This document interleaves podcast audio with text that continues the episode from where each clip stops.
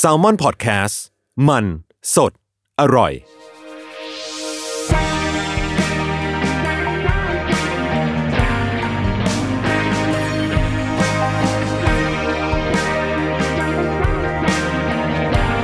วิทยาศาสตร์ ประหลาดวิทยา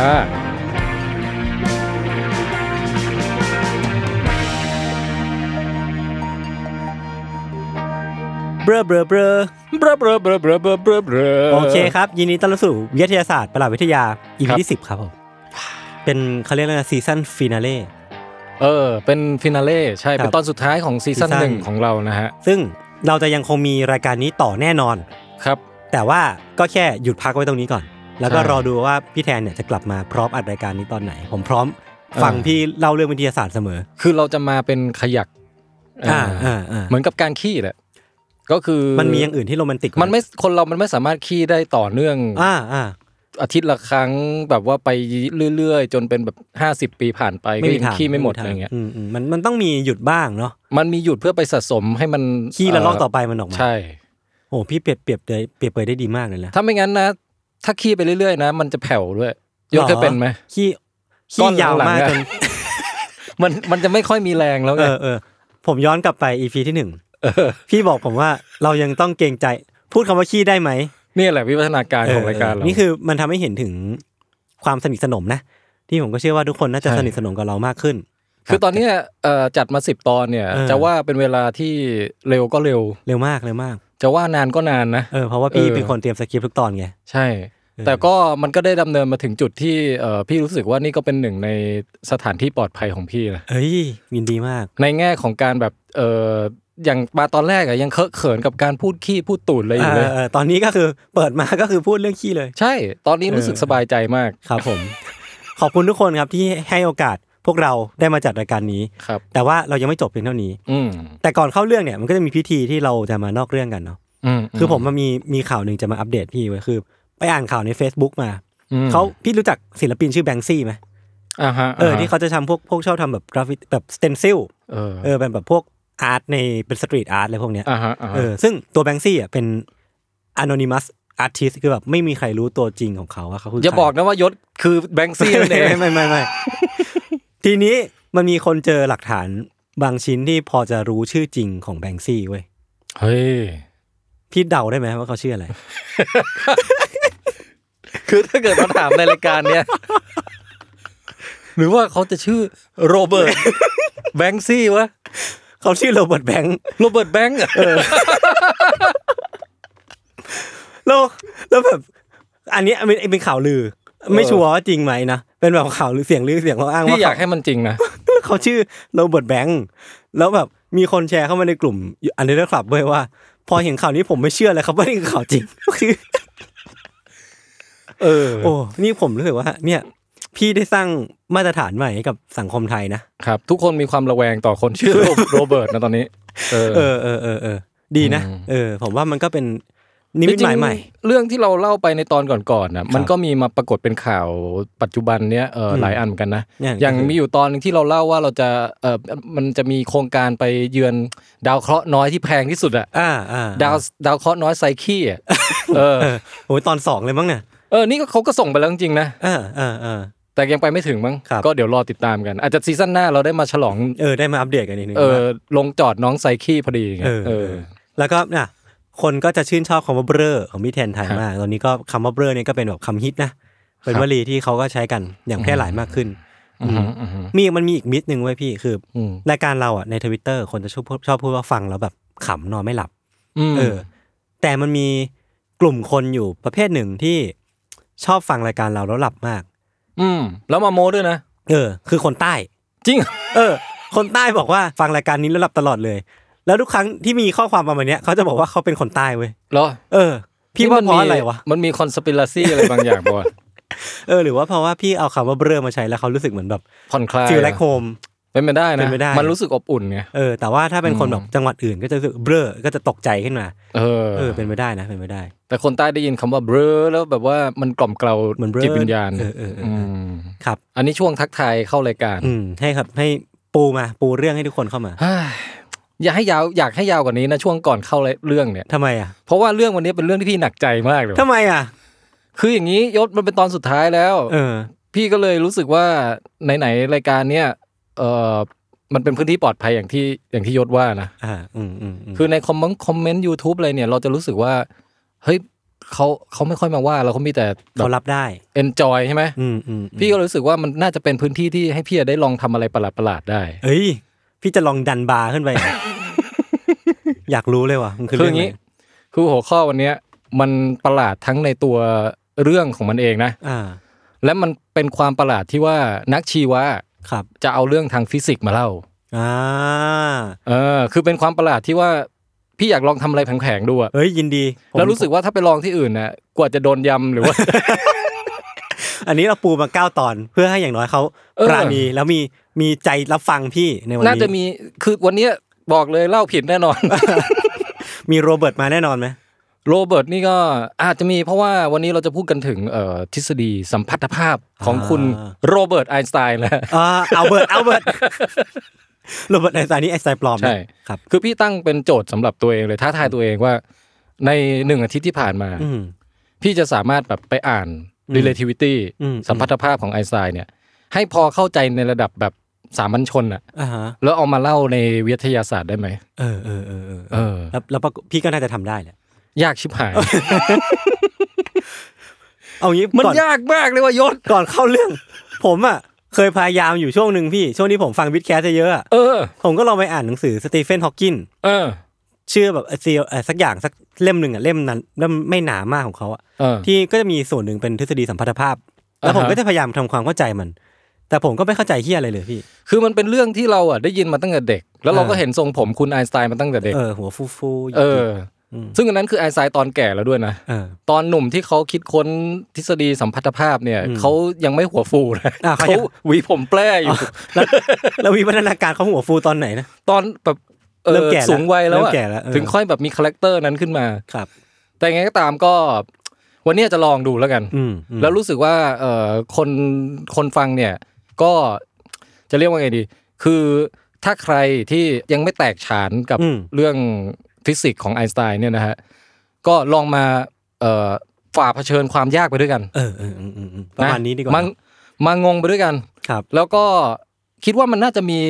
บางช่วงบางตอนที่แบบพอฟังแล้วแบบเฮ้ยเออกระจ่างขึ้นบ้าง อืม หรือบางช่วงบางตอนที่รู้สึกว่าไอ้ตรงเนี้ยมันยังงงอยู่มันยังนึกไม่ออก ครับ แต่มันก็มีความน่าสนใจที่เรารู้สึกว่า ถ้าต่อจากนี้ไปเราไปเห็นอีกรอบหนึ่งอ่ะ อืม เราจะอยากรู้เพิ่ม อ่าอ่า อยากให้ได้บรรยากาศประมาณนี้ ครับงั้นผม นะ ใช้ตัวเองเป็นมาตรวัดแล้วกัน เออ ผมจะสงสัยแทนคนฟังแล้วกันนะ วันนี้ยศยังไม่แบบบรรลุกระจ่างหรอก แต่ เออ ว่าอย่างน้อยมันจะเกิดแบบมันน่าจะเกิดความแบบเฮ้ยสนกระตุก ส ต่ น อม ใจ บางอย่าง ใครรู้บางอย่าง เออ เออแล้วก็รู้สึกว่าเฮ้ยจักรวาลมันช่างประหลาดอะไรอย่างเงี้ย ครั นะ บ แล้วก็ถ้าเกิดผู้ฟังท่านใดเป็นคนที่คุ้นคลุกคลีกับ อืม ฟิสิกส์มา อืม นะฮะแล้วอยากจะมาช่วยเสริม อยากจะมาแย้งอะไรก็ในคอมเมนต์ได้เลย ครับผม เออแต่ เอาแบบพอดีพ เอาแบบ ออ่ดีอนโยนเอาแบบ เอาแบบ อ่อน พอดีพอดี ขอ ครับ แบบอ่อนโยนนิดนึง อือฮึ นะฮะโอเคอ่ะพูดถึงโรเบิร์ตไอน์สไตน์ใช่ไหม เอา กับ เบิร์ตเอาเบิร์ต คุณเอาเบิร์ตไอน์สไตน์กับทฤษฎีสัมพัทธภาพหรือ relati- relativity ครับ สิ่งแรกเลย อืม เราต้องแยกระหว่าง spatial relativity กับ general relativity ก่อน อันนี้ยศเคยได้ยินมาไหม รู้แค่ว่ามันมีมันมีสองอันที่ต่างกัน เออ เออ แต่ไม่ไม่รู้ว่ามันต่างกันยังไง คือวันนี้เราเอาแค่สเปเชียลอย่างเดียว อ่า นะแล้วก็เราเราจะไม่มีน้ำบาอะไรทั้ง ไม่ สิ้น มี นะ น้ำบามาแบบเล่ายาวไป ใช่ เออ เราสเปเชียลก่อน เพราะว่าเออคือเจเนอเรลยากกว่า ครับ มันจะเป็นอ่ะเจเนอเรลนี่ถ้าที่คุ้นเคยมาอาจจะเป็นเรื่องของเอ่อยศนึกภาพออกเวลาเขาวาดแบบพวก Space Time ที่มันเป็นตีตารางตาราง อ่านึกออก แล้วมันจะมีความบุ๋มความ ความบุ๋ม โค้ง อืม ความนูนอะไรของการอวกาศอ่ะ เออ เออมีแบบเออถ้ามีดาวเคราะห์ไปวางอยู่บนนั้นก็เหมือนมีลูกโบว์ลิ่งไปวางอยู่บนผ้าปูที่นอน นึกออกมันกับ เหมือน คำเปรียบเทียบที่เห็นบ่อย เหมือนมีตูดคนอ้วนไปนั่งทับอยู่บนเอ่อผ้าห่มอะไรอย่างเงี้ย อ่า general relativity ที่พูดถึงความโค้งของ space time เนี่ย มันจะอธิบายพวกเรื่องแรงโน้มถ่วง เรื่อง gravity อะไรพวกนี้ เรื่องหลุมดำ เรื่อง อืม big bang เรื่องกำเนิดจักรวาลอะไรก็ว่าไป อืม อันนั้นอ่ะเราอย่าเพิ่งไปแตะ อืม วันนี้เราเอา spatial relativity อ่า ก็คือ นะ สโคปดาวลงมา ใช่ คือคำว่า spatial หมายถึงว่ามันเป็นกรณีพิเศษ อืม ที่แคบลงมาของ relativity ทั้งหมด อือหือ general เนี่ยคืออธิบายได้ครอบคลุมทุกอย่าง อันนี้คือสเปเชียลลงมา เออ อันนี้คือสเปเชียลคืออธิบายเอ่อครอบคลุมไม่ทั้งหมด แต่ว่าเฉพาะในกรณีที่เอ่อเราวาด Space Time เนี่ยเป็นแบน ครับ อ่าเรายังไม่ไปไม่ไปยืดบุ๋มโค้งเว้าอะไรกับ ไม่มี น เรื่องแรงโน้มถ่วงอะไรมา ใช่ เกี่ยว แล้ว ข้อง ยังไม่มีเรื่องแรงโน้มถ่วง อ่า อันนี้อ่ะอันดับที่หนึ่งก่อน ครับ ทีนี้เนี่ยอยากจะแนะนำให้รู้จักประวัติศาสตร์ของวิทยาศาสตร์ปี 1905 โหเก่ามากนะ ยศเกิดยัง ตอนนั้นใกล้แล้ว คือกำลังเดินทางมาก ำลัง ใช่ไหม เล็งๆอยู่กำลังเล็งๆอยู่ว่าจะเกิดเป็นใคร เออเวลาเลงนี่เรื่องไง อันนี้อันนี้คือสโคบสโคบแบบทาร์เก็ตล็อก อ๋อ คืออยากมาอยู่เมืองไทย ไหมไม่อะ เอาเหรอ เออ ตอนถูกเขาถีบลงมา ตกเครื่อง ตกเครื่องมาอยู่ที่ไทย คือปี 1905 เนี่ยมันก็เกินร้อยปีแล้วนะ ครับ ปีนั้นเนี่ยเขาเรียกว่าเป็นปีทองปีปาฏิหาริย์ของไอน์สไตน์ อืม มันมีชื่อชื่อเรียกเลยนะ อืม ชื่อชื่อ annus mirabilis แอนนุส หรอ ใช่ จริงเหรอ มันเป็นทวารแห่งปาฏิหาริย์แห่งความมหัศจรรย์ของไอน์สไตน์เว้ย อ่า แอนนุสเนี่ยคือแอนนุสที่แปลว่าทวารนี่คือเอ็นตัวเดียว อ่า แต่อันเนี้ยมันแอนนุสแบบ อ๋อ A แอน N นิส N แอนแอนนิเวอร์ A N N U S หมายความว่าปีอ่ะเป็นคำที่เกี่ยวกับปี annual Annual annual annual อะไรพวกเนี้ย เออ เออเพราะว่าไอปีปี 1905 เนี่ย ในปีเดียวเลยนะ หนุ่มอายุ 26 คนเนี้ย อืม เขาตีพิมพ์เปเปอร์ที่แบบพลิกวงการฟิสิกส์อ่ะถึง 4 เปเปอร์ด้วยกัน โห ภายในปีเดียวเนี่ย เออ ตอนอายุ 26 พวกเราทำอะไร ของผมคือปีที่แล้ว เออทำอะไรยศตีพิมพ์อะไรมั่ง อย่างมากก็แค่หนังสือ UC เนี่ยมากสุดแล้ว เออก็ถือ เ ถือว่ามีนะ ถือ อ ว่า อ มี แต่มันก็ไม่ถึงขั้นไอน์สไตล์พลิกวงการ เออ คือในประวัติศาสตร์วิชาฟิสิกส์เขาถือว่าปีเนี้ยคือปีแบบปีมหัศจรรย์ของของประวัติมนุษยชาติเลย ครับ แล้วเปเปอร์แต่ละอันนี่คือเอ่ออย่างอันที่ไอน์สไตน์ได้โนเบลอ่ะ อืม ก็จะเป็นเรื่องเกี่ยวอธิบายเกี่ยวกับโฟตอน อ่า เราคุ้นเคยเป็นศัพท์ที่พวกเราคุ้นเคยอนุภาคแสงใช่ไหมทุกวันเนี้ย แต่ว่าเนี่ยไอน์สไตน์เป็นคนคิดขึ้นมาคนแรกเนี่ยเอออ ม แล้วก็มีเรื่องของเอ่อการเคลื่อนที่แบบบราวเนียนเคยได้ยินไหม ไม่คุ้นคุ้นแต่ไม่รู้อีกแล้ว เออแต่เอาเป็นว่ามันก็เป็นเกี่ยวข้องกับพิสูจน์ข้อความจริงบางอย่างเกี่ยวกับเอ่อโลกระดับอะตอมอ่ะ า ซึ่งก็ อ่า พลิกวงการเหมือนกัน ครับ มันมีอีกเปเปอร์หนึ่งที่ไม่ค่อยพีคเท่าไหร่ของไอน์สไตน์ปีนั้นอ่ะ อืม จริง ๆ คือเขาเลือกเรื่องที่ไม่ยากเท่าไหร่มาทำเพราะว่า อืม เดี๋ยวเขาจะเอาเรื่องเนี้ยไปทำต่อให้จบปริญญาเอก อืม เออคือคือการเลือกจบปริญญาเอกแบบไอน์สไตน์คืออ ม อย่าไปเลือกเรื่องยากมาก เออเออ เรื่องยากเอาไว้ทำเป็นงานอดิเรก เออเออเออเอาให้มันจบจบๆพอ ให้มันจบๆ ให้มันจบจบๆพอ ใช่ เพราะตอนนั้นน่ะตอน26เนี่ยไอน์สไตน์ยังเรียนไม่จบ ครับ แล้วก็เออไปสมัครงานเป็นอาจารย์มหาลัยก็ยังสมัครไม่ได้ อืม เขาก็เลยแบบไปทำงานเป็นเสมียนใน เออ ได้ยินว่าเขาเป็นเสมียน ใช่คือจริงๆเขาเก่งนะ แต่ว่า อืม เหมือนกับอาชีพการงานตอนนั้นเขายังไม่รุ่ง ครับ เออแล้วก็เขาเอนจอยการเป็นเสมียนด้วยแหละ หมายถึงว่าเสมียนในออฟฟิศของการเอ่อจดสิทธิบัตรสิ่งประดิษฐ์ต่าง มันมีเวลาว่างเยอะ ๆ มีเวลาว่างเยอะแล้วก็เขาก็ได้เห็นเอ่อเทคโนโลยีต่างๆ ที่เขาก็เขาก็เป็นสายเนิร์ดสายกีกอะเขาก็ชอบอะไรพวกนี้ไง ถ้าเป็นเดี๋ยวนี้ก็คือไปไปไทยแลนด์เกมโชว์ไป เออ ไปอยู่สังกัดแบตไต เออ เออเออ รีวิว รีวิว รีวิวกล้อง แกเจ็รีตวิวเฮ้ยแต่นั้นพี่ว่าเวลาว่างไม่เยอะนะ อ่าเหนื่อยเหนื่อยเหนื่อย ต้องทำคอนเทนต์ตลอดอะ เออเออเออ คือแต่ตอนนั้นไอน์สไตน์นั่งอยู่ในออฟฟิศน่าจะไม่ค่อยมีใครมาติดต่ออะไรเท่าไหร่ มีเวลาคิดเยอะ ครับ เปเปอร์ที่พีคจริง ๆ เนี่ยก็คือเนี่ยแหละ special relativity อืม นะกับอีกอันหนึงก็ที่เขามาแอดออนเข้าไปเป็นภาคเสริมของ special relativity ที่มันมี e เท่ากับ mc square อ่า ก็มาออกในปีนี้เหมือนกัน โอ้โห คือถ้านึกถึงไอน์สไตล์สำหรับผมก็จะนึกถึงอ่ะนอกจากหัวฟูๆก็มี e เท่ากับ mc สแควร์นั่นแหละ เออ ที่เรียน อันนี้ มา คือ ตอนมัธยม สิ่งที่คนจำได้ อืม มันมันเชื่อมโยงกับไอ special relativity นี้อยู่ ครับ 3 ใน 4 paper สุดพีคของฟิสิกส์ Einstein และไอน์สไตน์เนี่ยนะ อืม ตีพิมพ์อยู่ในวารสารชื่อ Annalen der Physik เขาเขาเป็นอะไรกับแอนแอนนาแอน Annal Annalen der Physik เออ ก็คือฟิสิกส์รายปีอะไรเงี้ย ก็แค่นั้นใช่ไหม คืออะไรที่มัน Annal ทั้งหลายเนี่ย อืมอืม เออ คือไม่ใช่ฟิสิกส์ของทวารนะ เล่มออริจินอลมันนะ อืม ยศเขามีการเอามาประมูลกันด้วยนะ อ่าหมายถึงเล่มที่ตีพิมพ์อันแรกของไอน์สไตน์เนี่ย ใช่คือแบบฉบับที่พิมพ์ตั้งแต่แบบร้อยกว่าปีก่อนนู่นน่ะ อืมอืมเท่า ก็ ไหร่ มีการออกมาออกชั่นกันอยู่เรื่อยๆอย่างเงี้ย เออ น่าจะไปสักแบบหกเจ็ดพันปอนด์นี่คือเท่าไหร่ โอ้ หรือยูโรอะไรมานั้นน่ะ ก็ ก็เป็นหลักแสนอะ สามสี่แสนได้มั้ง เออนะแต่ต่อเล่ม ครับ เอาไหมยศ ไม่เอา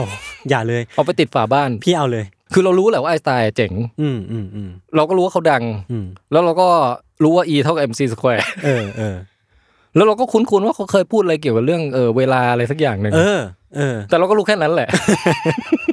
อันนี้หมายถึงว่าก่อนหน้าจะไปรีเสิร์ชหรือว่า ใช่ ก่อนหน้าจะไปหาข้อมูลใช่ไหม ก่อนหน้าจะไปหาข้อมูลใช่ ครับ วันนี้เราจะมาลองลงลึกกับทฤษฎีสัมพัทธภาพให้มันมากกว่านั้นนิดนึง อืมอืม ไอ้ตรงเนี้ยแหละที่พี่หนักใจว่าพี่จะอธิบายรู้เรื่องไหม ครับ ยศยศคอยช่วยช่วยเสริม จะพยายาม พี่ด้วยนะ ผมจะพยายาม เออ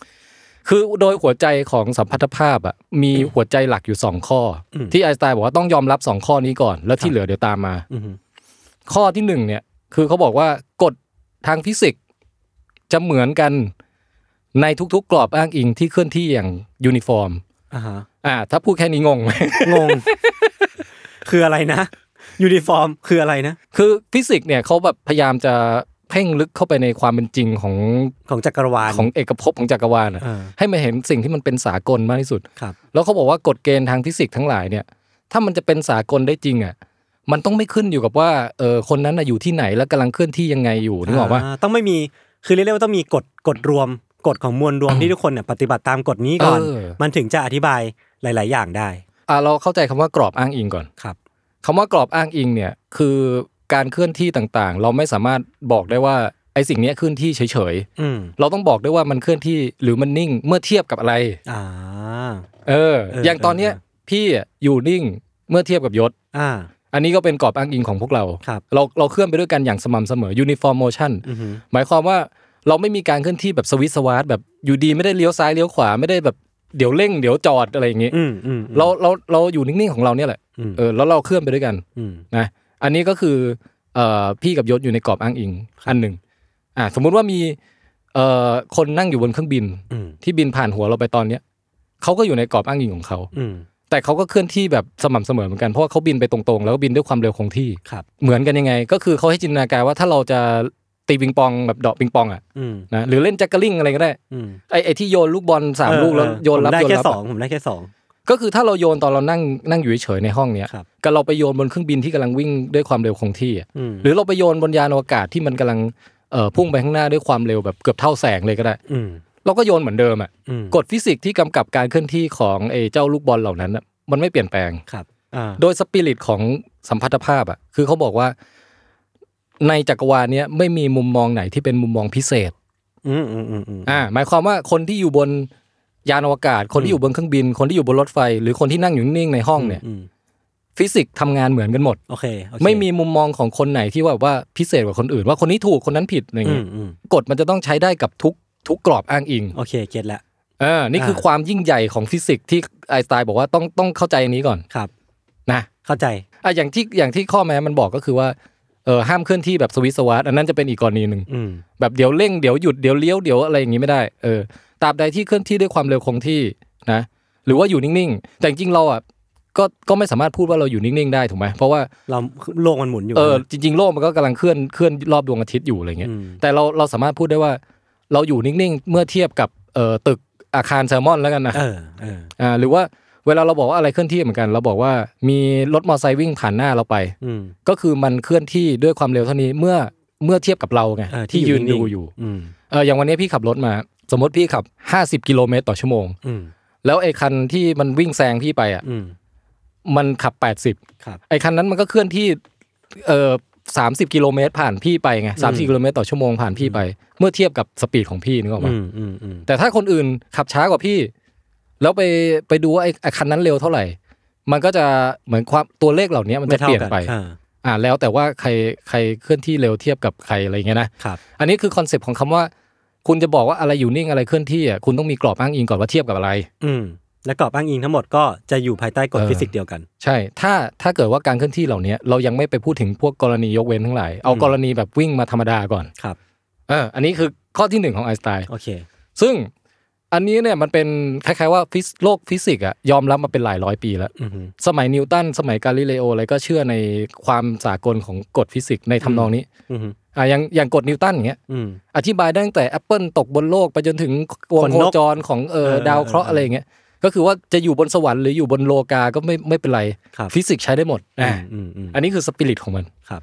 ปัญหามันเกิดเมื่อตอนแบบ ควควอนตัมปะ อย่างอย่างควอนตัมนี่ยุคหลังไอน์สไตน์ อ๋อ แต่ยุคก่อนไอน์สไตน์สักร้อยปีอ่ะมันจะมีเรื่องของฟิสิกส์ของแสงโผล่เข้ามาเว้ย อ๋อ เออ มันจะมีคุณแม็กซ์เวลล์ อ่า ที่บอกว่าแสงเนี่ยเป็นคลื่นแม่เหล็กไฟฟ้าโผล่มา อืมฮึ ทำการทดลองดูนนี่นั่นที่แบบว่าวัดความเร็วแสงอะแต่ว่ายิ่งยิ่งศึกษาเรื่องแสงไปเรื่อยๆอะมันก็ยิ่งเจอความแปลกของแสงไปเรื่อยๆเว้ย อืมฮึ ซึ่งนักฟิสิกส์เนี่ยก็ยุคก่อนไอน์สไตน์ล้วนปวดหัวกันมาแบบเป็นร้อยปี มาแสงมันคืออะไรกันแน่วะหรือว่าอะไรเงี้ยเหรอ คือ อย่างเช่นอ่ะถ้าเทียบกับคลื่นอื่น อืม ๆคลื่น ขึ้นเต่าอย่างเงี้ย อ่าไม่ คนละคลื่น อันนั้นไม่ต้องไปเทียบกับแสงก็ได้พี่ ขึ้นเสียงแล้วกันนะ อ่า เราน่าจะเคยได้ยินว่าขึ้นเสียงเนี่ย เวลาจะเดินทางไปข้างหน้า มันต้อง มีตัวกลาง มีตัวกลางเออก็คืออากาศ ถ้าไปตะโกนเบ้อในอวกาศเงี้ย ก็ไม่มีใครได้ยินพี่ ไม่มีใครได้ยิน อืม อ่ายกเว้นถ้าเกิดเราตะโกนในชุดอวกาศใช่ไหมเราก็ อ่า ได้ยินของเราเอง อ่าเราก็คุยกับตัวเอง ด่าตัวเองเบ้อ ใช่ทั้งจักรวาลมีเราได้ยินคำว่าเบ้ออยู่คนเดียว อืมอืม เอ่อหรือถ้าเป็นเราไปเอ่อขี้ใส่น้ำอย่างเงี้ย อืมขี้อีกแล้วเหรอ ต่อม อ่าอ่า อ่ะมันจะเป็นวงกระจายออกไปใช่ไหม ครับ ไอ้น้ำผิวน้ำก็เป็นตัวกลางในการเคลื่อนที่ของคลื่นน้ำไง อ่าคลื่นมันก็เป็นวงวุบวุบวุบวุบ เออแล้วเวลาเราบอกว่าคลื่นมันเคลื่อนที่ไปเร็วเท่าไหร่คลื่นเสียงมันก็จะมีความเร็วของมันใช่ไหม อืม ก็วัดเทียบกับเอ่อไอ้มวลอากาศหรืออะไรก็แล้วแต่อย่างเงี้ยมันจะมีคือมันจะมีความเร็วแล้วมันบอกว่าวัดเทียบกับอะไร อืม ทีเนี้ยเรื่องของแสงอ่ะหนึ่งคือตัวกลางมันคืออะไรวะ อืม เพราะในสุญญากาศเนี่ยแสงมันก็ผ่านได้ เพราะว่ามันก็เดินทางมาจากดวงอาทิตย์ผ่านอวกาศมาสู่ เออ โลกได้ แต่คนฟิสิกส์สมัยนู้นก็ยังรู้สึกว่ามันต้องมีสิวะ อืมอืม เขาก็จะสมมติตัวกลางของแสงมาชื่อว่าอีเทอร์ อ่า คือเมื่อก่อนเนี่ยฟิสิกส์พยายามจะพิสูจน์กันว่าอีเทอร์มีจริงหรือไม่อย่างเงี้ย อ่าอ่าอ่า เออแล้วก็ความแปลกอันดับถัดมาก็คือ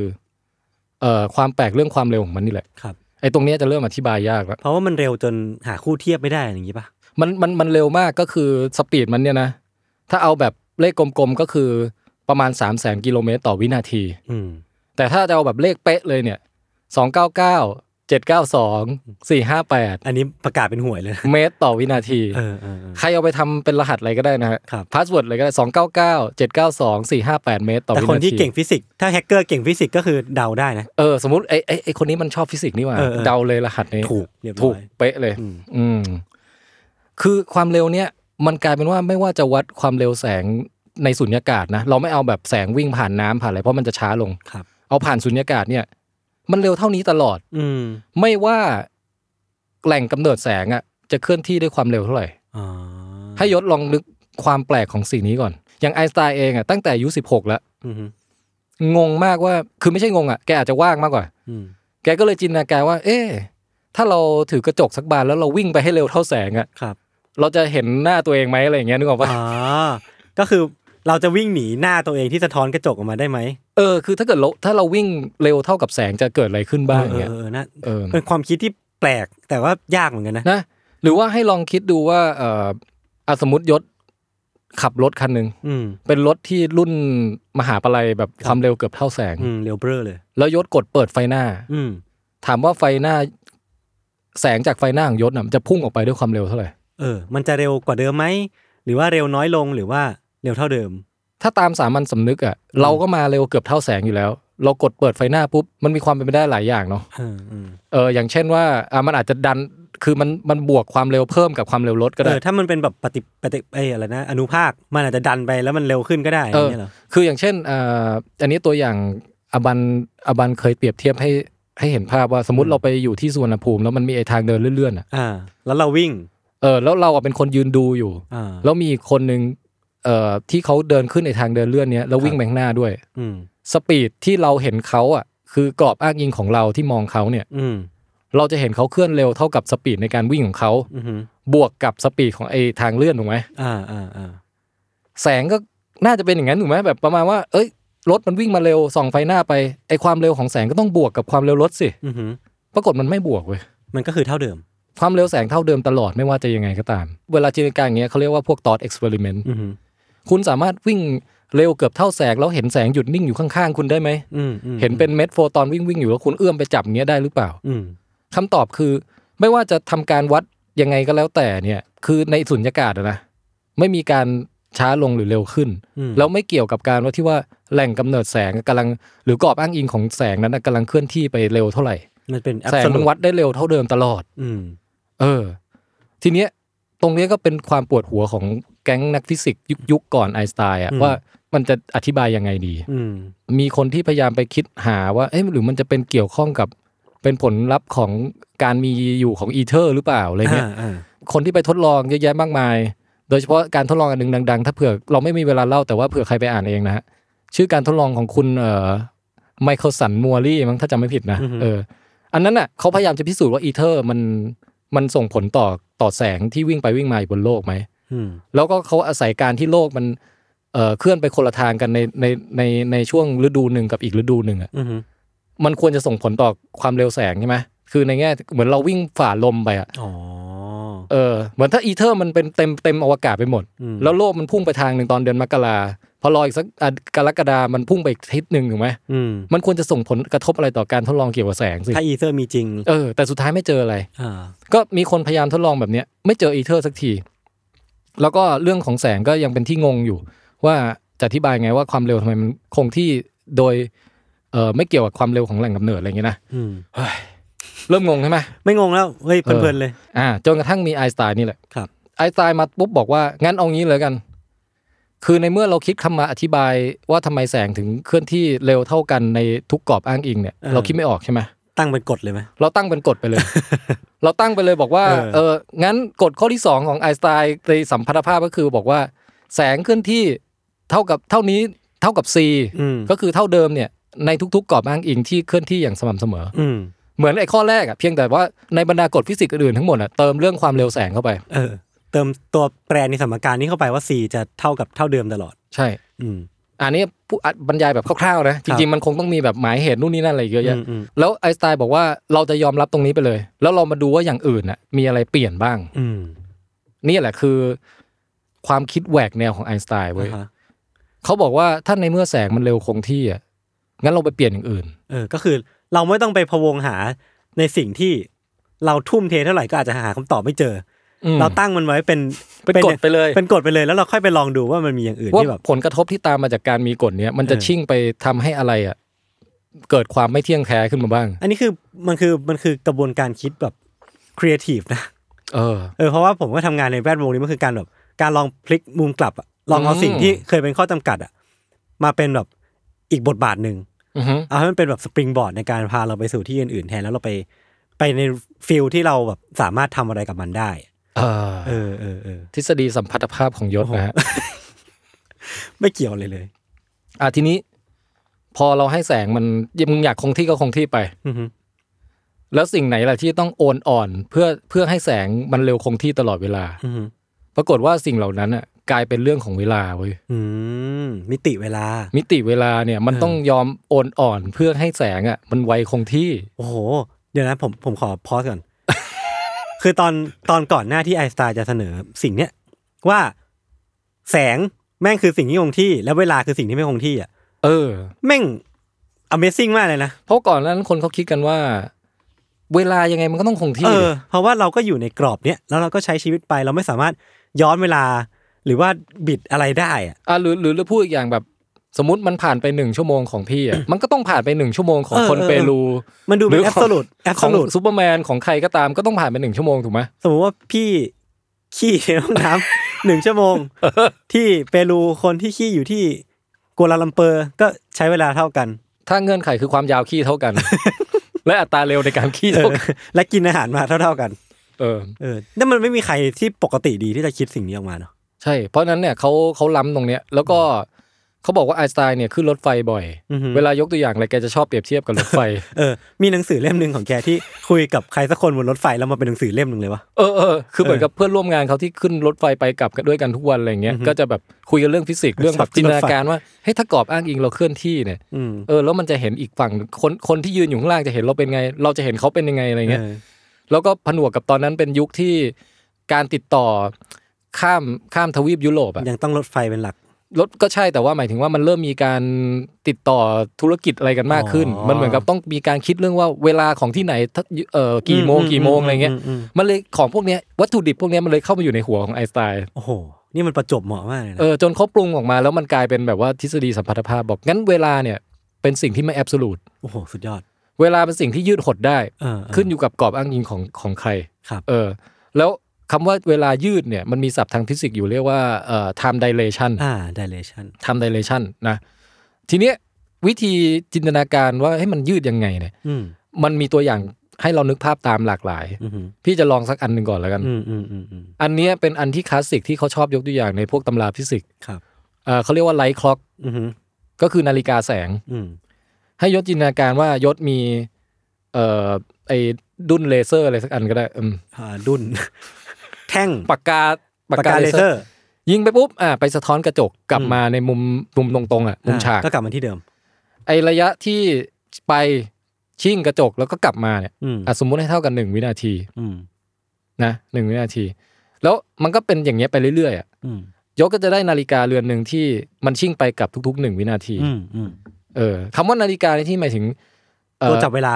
กระบวนการอะไรก็ได้ที่มันที่มันทำซ้ำไปเรื่อยๆ เป็นระยะเท่าเดิมตลอด ครับ นาฬิกาอะตอมก็แบบการสั่นของอะตอมที่มันแบบ เท่าเดิ ใน ม หนึ่งวิมันสั่นได้เป็นหลายล้านครั้งอ่ะ อืม แต่มันเท่าเดิมตลอดมันก็เรียกว่าเป็นนาฬิกาได้เหมือนกัน อืม แต่กรณีนี้เรา มีนาฬิกาแสงที่มันชิ่งไปชิ่งมากับกระจก ทุกอย่างไม่มีปัญหาอะไร ถ้ากรอบอ้างอิงเราคืออยู่นิ่งกับนาฬิกาเรือนเนี้ยเราก็เห็นมันติ๊กติ๊กติ๊กติ๊กทุกๆหนึ่งวิเอ๊ะติ๊กติ๊กติ๊กไปเรื่อยอย่างเงี้ย แต่ว่าให้ลองจินตนาการว่าคราวนี้เราอยู่กับที่เนี่ย แต่เราให้นาฬิกาเรือนเนี้ยขึ้นรถแล้ววิ่งตัดหน้าเราไป อืม พอแสงมันไปแล้วมันก็กลับใช่ไหม อืม ถ้าเราวาดวาดเส้นตามไอการเคลื่อนที่ของแสงนั้นน่ะ เราจะเห็นว่ามันเคลื่อนที่เป็นสามเหลี่ยมเว้ย อืม นึกออกไหมคือสมมติรถวิ่งจากซ้ายไปขวา อ๋อช่วงที่มันกำลังขึ้นไปเนี่ยรถมันก็เคลื่อนที่ไปข้างหน้า เออ เลยครับมันก็เลยแบบปื๊บงี้ไป ปุ๊บมาขึ้นชิ่งข้างบน อืม แล้วพอขากลับมันก็ปุ๊บเฉียงกลับลงมาชิ่ง อ่าม มาโดนข้างล่าง ตอนกลับไปมันก็ปื๊บปื๊บไปอีก เออ อืม ทีเนี้ยเราจะเห็นว่าเฮ้ยระยะระยะทางที่แสงเดินทางอ่ะ มันเพิ่มขึ้นนี่หว่า เพราะว่าความเร็วรถมัน อ๋อนึกก มันเหมือนมันมีการการขยับไปทางทางขวา อ่า ในช่วงนั้นอะที่ทำให้แสงมันเดินทางไกลขึ้นนึกออกปะ อ่า แต่ไอน์สไตล์บอกว่าอะไรครับกรอบอ้างยิงใดๆก็ตามแสงต้องขึ้นที่เราเร็วเท่ากัน อ่าฮะ เพราะฉะนั้นถ้ามันไปไกลขึ้น แล้วทำไงให้มันเร็วเท่าเดิมอ่ะ เวลาต้องยืดออก อ่า เพื่อสอดรับกับที่มันไปไกลขึ้นนั้นน่ะ โอเค แล้วมันจะหารออกมาปุ๊บ มันจะได้ความเร็วแสงกลับคืนมาเว้ย อ่า โอเค หมายความว่าไอตอนตอนนาฬิกาอยู่นิ่งๆเมื่อเทียบกับเราเนี่ย อืม หนึ่งอันเนี้ยหนึ่งวินาที ปึ๊บปึ๊บหนึ่ง ปุ๊บปุ๊บหนึ่งวินาที อืม แต่ไอตอนนาฬิกาเคลื่อนไปเนี่ย อืม มันไม่ใช่หนึ่งวินาทีแล้วอะ อืมอืม คือถ้าเราไปจับเวลามันอะมันจะกลายเป็นอ่ะสมมตินะสมมติหนึ่งจุดห้าวิอะไรอย่างเงี้ย อืมอืมอืม เออเวลามันจะยืดออก ในขณะที่ความเร็วแสงยังคงที่ ก็คือ มันคือการบิดสมการให้ยังไงก็ตามเนี่ย ต่อให้ผลลัพธ์มันเป็นแบบไหนเนี่ย แต่แสงจะต้องคงที่เท่าเดิม เออ เพราะฉะนั้นมันก็จะไปบิดที่ตัวแปรตัวอื่นก็คือเวลา มันเหมือนกับขัดสามัญสำนึกมากเลย ใช่ อันนี้มันคือแบบ mathematics มันคือแบบคณิตศาสตร์ แต่มันจะจินตนาการออกมาในโลกของความเป็นจริงยากเหมือนกันนะพี่ ใช่ แต่เหมือนกับว่ามันบีบเอ่อคณิตศาสตร์และฟิสิกส์มันบีบให้เราต้องยอมรับความจริงตรงเนี้ย เออเออเออ แล้วมันเสือกไปทดลองแล้วมันเป็นจริงด้วย อ่า เอาแบบระดับชาวบ้านก่อนนะ อืม เขาเวลาสอนเรื่อง relativity อ่ะเขาจะพูดกันแบบง่ายๆ ซึ่งไม่ได้ถูกร้อยเปอร์เซ็นต์นะ แต่พูดง่ายๆว่า ถ้านาฬิกาเรือนใดก็ตามที่เคลื่อนที่อ่ะ ครับ เวลาจะวิ่งช้าลง อืมอืมอืมอืม เออ แต่มันไม่ได้ถูกหลักเสียทีเดียวมันแค่ทำให้จำง่ายขึ้นนี่เฉย อืม เหมือนในกรณีไลท์คล็อกที่เราคิดตะกี้เนี่ย อืม เวลาของไลท์คล็อกเนี่ยวิ่งช้าลง อืม แต่ถ้าเอาให้ถูกหลักจริงๆอ่ะก็คือกฎฟิสิกส์ต้องเท่าเทียมกัน ไม่ว่าจะมองจากกรอบอ้างอ้างอิงไหนใช่ไหม อืมอืม กลายเป็นว่า ถ้าเรานั่งอยู่แล้วเรามองนาฬิกาเนี้ยไอไอเนี่ยมันช้าลง แต่ถ้าเราไปอยู่บนนาฬิกานั้นแล้วมองเราอ่ะนาฬิกาของเราก็จะช้าลง อือหือก็คือกลับกัน คือมันเป็นเรื่องแบบว่ากฎเนี้ยมันจะเป็นจริงเสมอไม่ว่าเราเอากรอบอ้างอิง A อิง B หรือ B อิง A ไอ้ เออ กฎเนี้ยมันจะต้องเป็นจริงเสมอ ใช่ งั้นถ้าด้านหนึ่งมันเร็วกว่า อีก มัน ด้านหนึ่งก็ต้องสมมาตรกัน พูดพูดอีกอย่างหนึงก็คือว่ามันไม่มีความเที่ยงแท้ของว่าเวลาใครถูกใครผิด อ่า ถ้าเราเป็นฝ่ายอยู่นิ่งในกรอบอ้างอิงนี้ อือหือ เราก็จะเป็นฝ่ายเอ่อวัดของเขาได้ช้า ครับ แต่ถ้าเราเป็นฝ่ายสลับข้างกัน อืม เราไปเป็นฝ่ายที่ เคลื่อนที่ ไเคลื่อนที่ แต่ว่าแต่ว่าสำหรับเราอ่ะซึ่งอยู่บนไอสิ่งที่เคลื่อนที่อยู่เราก็รู้สึกเรานิ่งไง อ่า และไอไอตัวที่ยืนมองเราอยู่นั่นแหละที่มันเคลื่อนไป อืม ไอเวลาของไอ้นั่นแหละช้า อ่า แล้วถูกทั้งคู่ ครับ ขึ้นอยู่ว่ามองจากมุมมองไหน เออ เนี่ยแค่นี้ก็หัวแตกแล้วนะ หัว พี่า ระเบิดแล้วเนี่ยตอนนี้หัวอุ่นละ มันมีมันมีวิธีมองอีกแบบหนึ่งอันนี้พี่ไปเจอในหนังสือของนักเขียนเอ่อชื่อคุณไบรอันกรีน ครับ ไม่ใช่โรเบิร์ตกรีนนะ ไม่ใช่ไม่ใช่ คุณไรอันกรีนเขาชอบอธิบายเขาเป็นนักฟิสิกส์แหละ อืม เขาก็ชอบพยายามหาตัวอย่างมาให้คนนึกภาพตามอ่ะเขาบอกว่ามันเหมือนเรามีเอ่อขีดพลังอยู่ในความเร็วที่เราเคลื่อนไปใน space time อ่ะ อืม อย่างตอนนี้เรานั่งอยู่เราเคลื่อนไปใน space time นะ อือหือ คือหมายความว่าต่อให้เราอยู่เฉยๆอ่ะเราก็เคลื่อนไปในเวลา อืม เพราะว่าเวลาเดินหน้าไป 1 วินาทีต่อ 1 วินาทีเรื่อย อืมอืมอืม ๆเออเฉือนภาพเรามาให้ดูว่าวินาทีที่ 1 วินาทีที่สองวินาทีที่สามเราจะเห็นว่าเราแบบพุ่งไปข้างหน้ากับพร้อมกับการเวลาไปเรื่อยๆ อืม เออ มม เรามีสปีดที่เคลื่อนไปในทิศการเวลา แล้วก็สปีดที่เอ่อเคลื่อนไปในทิศของ Space ครับ นะทีเนี้ยเขาให้จินตนาการว่าเอาสปีดสองอันเนี้ยมันเหมือนเป็นโควต้าอะไรบางอย่างที่มันใช้ร่วมกันอะ อืม ถ้าเราไปเพิ่มสปีดทางสเปซปุ๊บสปีดทางเวลาเราจะลดลง อ่า เออ โอเค คือเหมือนมันถ้าไปดึงโยะให้อันนี้โยะมันจะไปหดทางนู้น อ่าอ่าอ่าอ่ามันก็จะมีตัวแปรสองอัน ถ้าอันหนึงเพิ่มอีกอันหนึงก็ควรจะลด เอ่อถ้าไปเคลื่อนที่เร็วในเชิงสเปซ อืม ไอในเชิงไทม์มันก็จะเคลื่อนที่ช้าลง ลง เพื่อให้ตัวคูณคูณกันมาแล้วเนี่ยมันจะเป็นตัวแปร เอออันนี้ ตัเล วิ ข ธี เท่าเดิ มองอีกแบบหนึ่ง เออเออเออ อั อั นนี้พอพอจะ เฮ้ย แบ ผ บ มว่าอันนี้เข้าใจได้ เนี่ยมันเหมือนมันความเข้าใจเราอ่ะ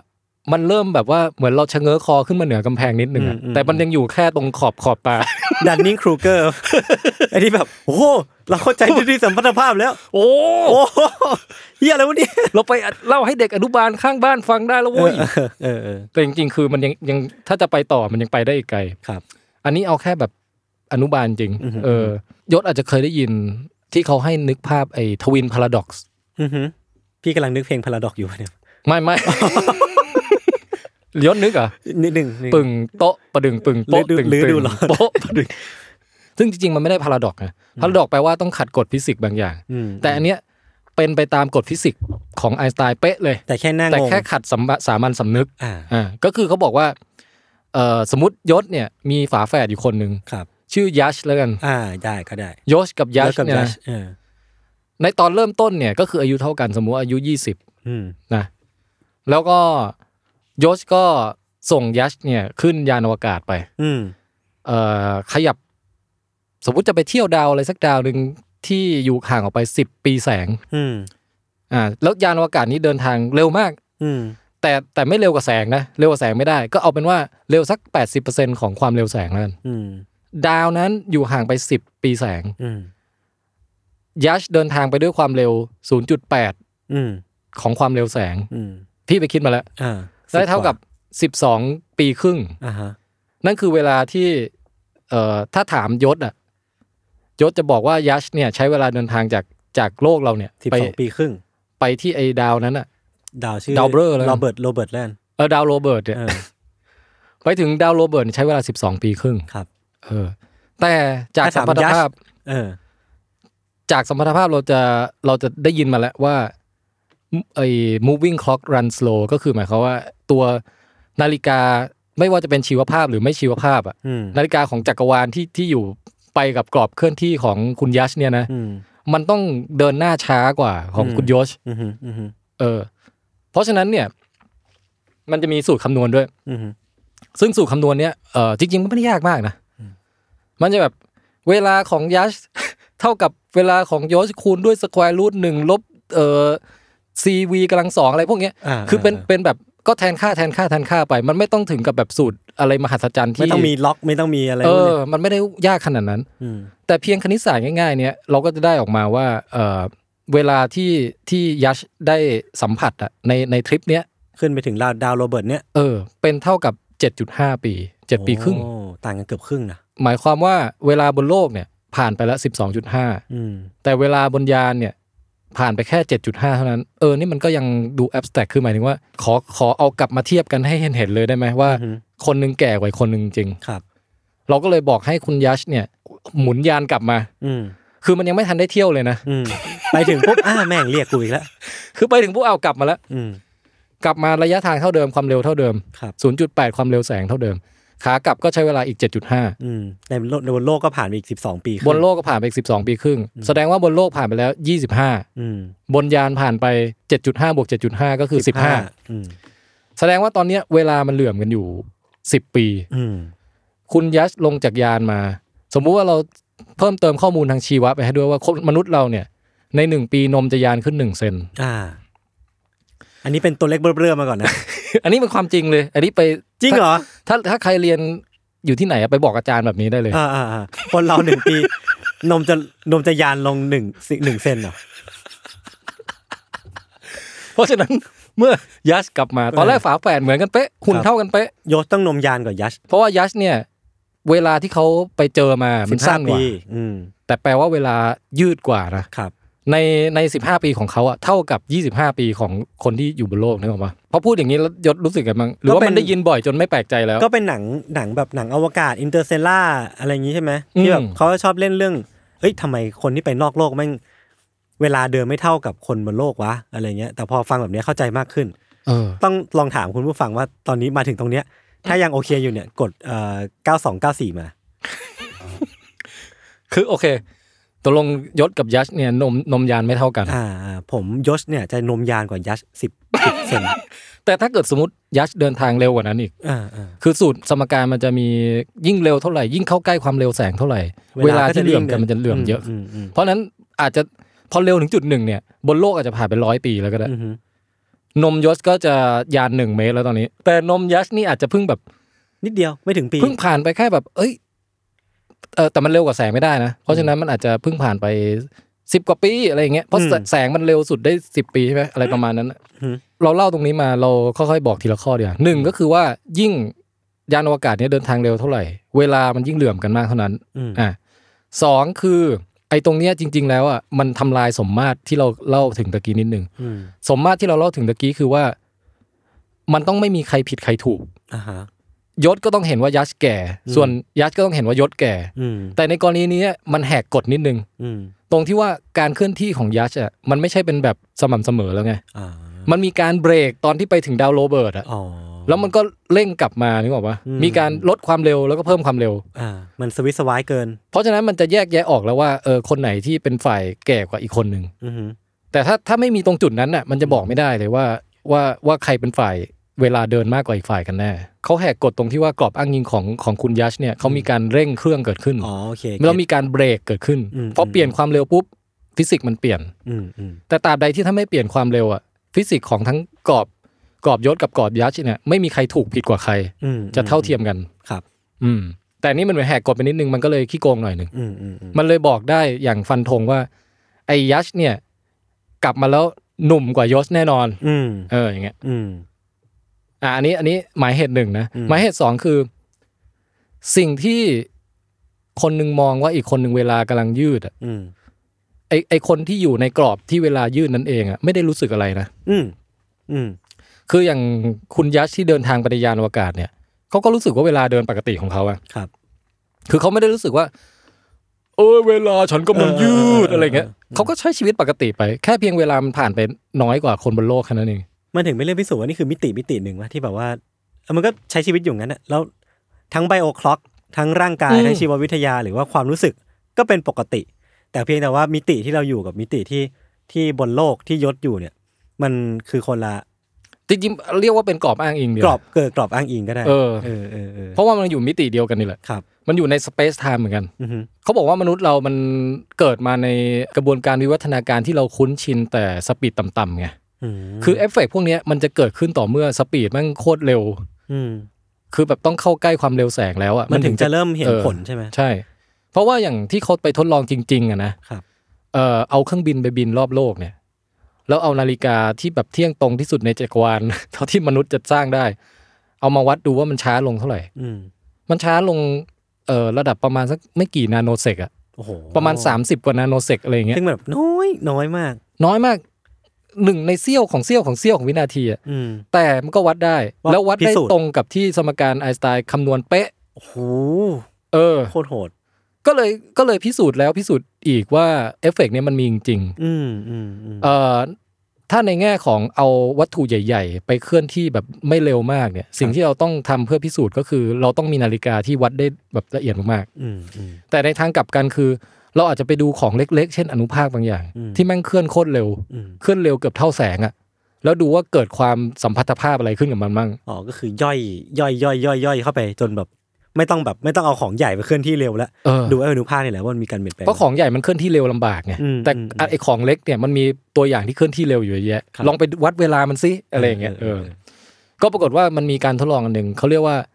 การนับเอ่อมูออน มูมูออน มูออน มูมูเออ ายศนึกถึงอะไรบ้างมูออน ผมถึงหมูหมูอ่อน มูออน หมูอ่อน กับหรือไม่ก็จูออน หมูหมูเออจูออน ก็นึกภาพเป็น สระเออเป็นแบบคุณผีจูออนอ่ะ ผีจูออนแต่เป็นหมูตัวอ่อน อืมอืม ๆอืมจริง ๆ แล้วเนี่ย ในทางฟิสิกส์หมูอ่อนเป็นอนุภาคประเภทหนึ่ง บนชั้นบรรยากาศโลกเรามันจะถูกระดมยิงด้วยสิ่งที่เรียกว่าคอสมิกเรย์อยู่ตลอดเวลา ครับ คอสมิกเรย์ก็คือเป็นอนุภาคความเร็วสูงอะ อืม ที่มาจากจักรวาลไกลโพ้น หรือบางที่มาจากดวงอาทิตย์บ้างอะไรมั้ง อืม ก็ยิงตุ้มตุ้มๆมา มันจะมาชนกับอนุภาคในชั้นบรรยากาศโลก แล้วก็กลายเป็นไอสิ่งที่เรียกว่ามูออนเนี่ย อืม เป็นอนุภาคที่มันเหมือนกับชนแล้วมันบุ้มแบบกลายเป็นอวบขึ้นมา อืม แต่พอมันอวบเสร็จแล้วมันมันไม่เสถียร อืม มันแตกตัวอย่างรวดเร็ว อ่า แล้วมันก็จะโปรยปลายลงมากลายเป็นพวกอิเล็กตรอนหรืออนุภาคอื่นๆที่มันเล็กลงอ่ะนิวตริโนมั่งอะไรมั่งเงี้ยทีนี้มันมีสูตรคำนวณอยู่ว่าในหนึ่งวินาทีเนี่ย เจ้ามูออนเนี่ย มันจะมีอัตราการแตกตัวเท่าไหร่ อืมอืม แล้วมันตายตุ๊มันคือหมายถึงว่ามันเป็นเลทของมันเลยอ่ะ อืม ยังไงก็ต้องเลทนี้แหละ อืม ตามหลักฟิสิกส์อะไรเงี้ยเขาก็ลองทดลองไปวัด เออไปวัดนี่ไม่ได้หมายถึงไปสักการะไปไหว้พระ เข้าใจ อะไรนะ เข้าใจครับ ฮะขึ้นขึ้นไปยอดเขาไปวัด ถ้าพี่ไม่พูดผมก็ไม่นึกถึงอันนั้นเลย เขาคือนักฟิสิกส์ขึ้นไปยอ ดเขา ขึ้นไปวัด ขึ้นไปวัด ไปไหว้วัดโอเมลจิ ไปไปวัดมิวออน อ่า เฮ้ยจริงเราน่าจะตั้งวัดมิวออนอยู่บน วัดมิวออน ยอดเขา นี่มันก็ยิ่งงงไปอีกเนี่ยพี่ วัดมิวออนอยู่บนยอดเขาเนี่ย อืม ก็วัดก่อนว่าในระดับความสูงโคตรสูงเนี่ยเป็น 10 กิโลอะไรอย่างเงี้ยนะสมมติมันมีมูออนตกมาถึงตรงเนี้ย อืม กี่เมตร อืม อ่ะสมมติได้600เมตรก็จดไว้ ไปวัดที่ระดับน้ำทะเลอ่าวัดนี้อยู่ใกล้น้ำหน่อย เป็นวัดสมุทรจีน วัดพระบาทน้ำพุ เอออะไรพวกเนี้ย ถ้าตามหลักฟิสิกส์คือเฮ้ยกว่ามันจะเดินทางจากยอดเขาตกมาถึงพื้นโลกอ่ะมันต้องสลายไปเยอะแล้วล่ะเพราะมันสลายเร็ว อืม เออ ปรากฏว่าพอไปไปวัดที่ระดับพื้นโลกระดับน้ำทะเลจริงๆอะเหลือมูออนตกมาเยอะเลยเว้ย อ่ะ เป็นไปได้ไง ก็คือต้องใช้สัมพัทธภาพนี่แหละอธิบาย อ๋อ มันเคลื่อนที่เร็วมาก พอเคลื่อนที่เร็วมากเวลามันช้า อืม เวลามันช้ามันเลยสลายตัวช้า โหเชี่ย แล้วคำนวณออกมาปุ๊บปุ๊บปุ๊บเอ้ย ถ้า ก็เป็น ตามหลักไอน์สไตน์มันต้องได้เท่าไหร่ มัน อืม ออกมาเป๊ะอย่างเงี้ย โอ้โหมันก็ยิ่งยืนยันเข้าไปอีก เออ โอ้ คือกลายเป็นว่าสิ่งที่ไอน์สไตน์แบบคิดคิดไว้แล้วก็เขียนเป็นสูตรเป็นอะไรออกมาเนี่ย มันเอาไปวัดในโลกแห่งความเป็นจริงได้อะ นั่น มากมายหลายอย่าง นั่นแปลว่าอ่ะสถ้าสองกรณีนี้เป็นจริง แต่ว่าไอาการที่ไอน์สไตล์คิดนอกกรอบตั้งกฎสองอันนั้น เออ เราไปดูว่ามีตัวแปรอื่นที่มันเปลี่ยนไปไปตามกฎของฟิสิกส์ อือฮึ เหนือชั้งยูนิเวอร์สเนี่ยเป็นยังไงบ้างปรากฏว่ามันก็แอพพลายได้จริง แล้วมันก็อธิบายในสถานการณ์ที่มันเกิดขึ้นจริงได้หลาย ๆ อย่าง ใช่ โอ้โห แล้วถ้ายุคอนาคตเราเกิดมียานอะไรที่แบบเอ่อเดินทางท่องจักรวาลด้วยความเร็วสูงๆ ได้จริงๆอะเราก็ต้องคิดเรื่องเอฟเฟกต์พวกเนี้ย เออ แล้วก็ต้องพิสูจน์กันอีกทีหนึ่ง เออเฮ้ยเอาจริงๆพวกการเดินทางอวกาศเนี่ยนะ อืม คือถ้าเราอะสมมุติเราบอกว่า โอ้โหกันกาแล็กซี่แอนโดรมดาอยู่โคตรไกลเลย อืม อยู่สองล้านปีแสง อืม ใครจะมีอายุสองล้านปีในการเดินทางจากที่นี่ไปที่นั่นนึกออกปะ เออ แต่ถ้าเราเดินทางเกือบเท่าแสงอะ ครับ แปลว่าเวลาที่เราอยู่ในกรอบอ้างอิงในการเคลื่อนที่ของเรานั้นน่ะ มันจะผ่านไปแค่ไม่เท่าไหร่เองนะ อือฮึ ยิ่งเราเข้าใกล้แสงเท่าไหร่เนี่ย เวลาอาจจะเหลือแค่ไม่เป็นสมมติ 99.999%ของความเร็วแสงเนี่ย อืม เราอาจจะใช้เวลาแค่หนึ่งวันในการเดินทางไป อ่ กาแล็กซีแอนโดรเมดาคือคนที่โลกอ่ะเห็นเราเดินทางสอง สองล้าน สองล้านปี เปลี่ยนไปกี่เจเนอเรชันก็ไม่ เอ รู้ อแต่สำหรับเราที่นั่งอยู่ในยานอ่ะ ืม พอนั่งลงเอ้า ถึงแล้วเว้ย เออแป๊บเดียวเองไอ้เหี้ยโอ้โห ยังไม่ นี่ลูกหลานกู เปลี่ยนไปหมดแล้ว โลก เออ แตกไปแล้ว มันจะต้องคิดเรื่องพวกนี้นะคือ จะไปไหนแต่ละทีเนี่ยก็คือบอกลาญาติโยม เดี๋ยวผมจะไม่กลับมาแล้วนะ อืม เออ เป็นยศยศไปไหม ผม เอาเอางี้สมถ้าเป็นพี่นะ สมมติร้อยพี่อายุสักเก้าสิบแปดก่อน อืมอืม แล้วแบบไม่ไม่รู้จะทำอะไรแล้วอะ เออไป บอก ไป ไปไหมอ่ะ เป็น ไป บ้านพักคนชราสำ หรับสำหรับคนคนชอบเดินทาง เออ เออ แต่ก็น่าสนใจนะ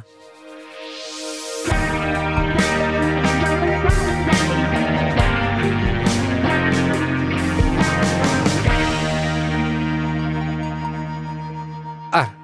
สิ่งที่ไอน์สไตน์พิสูจน์พบก็คือว่า เวลาไม่ใช่สิ่งสมบูรณ์ สมบูรณ์หมายถึงแอบส u t ู ครับ ที่มันยืดหดไม่ได้ ทุกคนในทุกกรอบอ้างอิงจะต้องตกลงเหมือนกันหมด ไม่ใช่ มันกลายเป็นว่า คุณวัดเวลาได้สั้นหรือยาวเท่าไหร่เนี่ย มันแล้วแต่กรอบอ้างอิงของคุณ อืม ว่าคุณเคลื่อนที่ยังไงอยู่ อืมอืมอืม ก็เลยกลายเป็นเขาเรียกว่าเป็นสัจธรรมข้อใหม่ขึ้นมา อืม ว่าการเวลาช่างไม่เที่ยงแท้อะไรอย่างเงี้ยนะ เออเออเออกลายเป็นแบบคำคมปรัญญาไป ใช่ แต่ทีเนี้ยอ่าเราเกรินมาตั้งแต่แรกแล้วว่า Space Time อืม คือเมื่อเวลามันเบี้ยวเนี่ย มันก็ไปดึง Space ให้เบี้ยวได้ อืม Space กับ Time ไม่แยกจากกัน อืม คือเนี่ยอีกหนึ่งเขาเรียกว่า Insight หรือว่าความ บรรลุของไอน์สไตน์อ่ะ อืม ก็คือการเห็นสเปซเชื่อมกับไทม์เป็นหนึ่งเดียวกัน อืม การผูกเป็นแฟบริกเดียวกัน ใช่ คือเราจะไม่เรียกสเปซหรือไทม์แล้วเราจะเรียกสเปซไทม์ อืม แล้วสเปซไทม์เนี่ยมันถ้ามันจะโยมันก็โยด้วยกัน เออเออเออเออเออ เหมือนมันอยู่บนเยลลี่ก้อนเดียวกันน่ะ ครับ ดึงเบี้ยวไปทางนู้นอ้าวไทม์เบี้ยวสเปซก็เบี้ยวด้วยอย่างเงี้ย อืมอืม เพราะนั้นมันจะมีสิ่งที่เรียกว่านอกจาก time dilation แล้วเนี่ยในสัมพัทธภาพจะมีสิ่งที่เรียกว่า length contraction อือหือ คือการหดของระยะ อ่า การยืดของเวลาและการหดของระยะ อ่าฮะ สิ่งใดเคลื่อนที่เร็วมาก ระยะมันจะยิ่งหดลง อือหือ มันมีอีกชื่อหนึ่งของเอเลนส์คอนแทคชันเนี่ยตั้งตั้งชื่อตามนักคณิตศาสตร์คนหนึ่งชื่อคุณลอเรนซ์ อือหือ ลอเรนซ์คอนแทคชัน อืม เออ การหดของเราเลย การหด การหดของคุณลอเรนซ์คือนึกภาพคุณลอเรนซ์เนี่ยแกยิ่งวิ่งเร็วใช่ไหม ไก่กิ้ง ลมลมมันยิ่งตีไง อืม แกก็ยิ่งหด เออ อันนี้คิดแบบชีวะ ครับ เหมือนเหมือนเหมือนถ้าเกิดเรามีวานเพชฌฆาตสักตัว อือหือ ว่ายน้ำไปแล้วแบบอ่อ ว่ายเร็วมาก มีลึงออกมา เออ ยืดยาวอะ อืม แต่มันต้านน้ำเงี้ย มันก็จะหด ยิ่งว่ายเร็วลึงก็จะยิ่งหดกลับไป อ๋อนี่คือคำอธิบาย อันนี้ไม่ อันนี้คือถ้าเป็นทางชี วะ แต่ถ้าเป็นทางฟิสิกส์อ่ะ เออ มันจะมีความเบ้ออะไรบางอย่างที่แบบว่ายิ่งคุณเคลื่อนที่เร็วอ่ะ ความยาวของคุณจะยิ่งหดลงในทิศทางที่คุณกำลังเคลื่อนที่ไปข้างหน้า สมมุติว่าไปทางนี้ ก็ต่อตัวด้านข้างเราก็จะสั้นลงเนี่ยแหละ ใช่ ซึ่งพี่บอกตรงอันนี้พี่ไม่ พี่ไม่เข้าใจ หมายถึงว่า เขาบอกว่ามันไม่ใช่สิ่งที่เราจะ จินตนาการออก จินคือจินตนาการออกแต่จินตนาการเราอาจจะผิด แต่ แต่ ว่า ว่า on paper mathematics มันมัน ใช่ มัน proof of work คือมันเหมือนกับว่า อ่ะ ถ้างั้นพี่นึกภาพยศวิ่งไปข้างหน้าเร็ว อ่า ๆ อย่างเงี้ยพี่จะเห็นยศตัวแบนไหม เออ เขาบอกก็ไม่ใช่ อ้าว แล้วมันหดยังไง เออ มันหดยังไงอ่ะ รู้แต่ว่ามันหด โอเค อีกวิธีหนึ่งที่จินตนาการก็คือ อย่างไอตอนที่มิวออนมันตกมาจากยอดเขาอะ ครับ อ่ะจากยอดเขาถึงพื้นเนี่ยอาจจะระยะทางไปนกิโล อืม แต่ว่าสำหรับมิวออนน่ะมันอาจจะแค่ไม่กี่ร้อยเมตร อือหือ มันเลยระยะทางมันเลยสั้น พอสั้นมันเลยสลายตัวช้า get get เออ หรือไอพวกที่เขาเร่งเครื่องเร่งอนุภาคอะไรที่มันวิ่งเร็วๆในท่ออะ เออ ท่ออาจจะยาวเป็นกิโล แต่สำหรับอนุภาคมันอาจ มัน จะ สั้นลงมาก มันจะ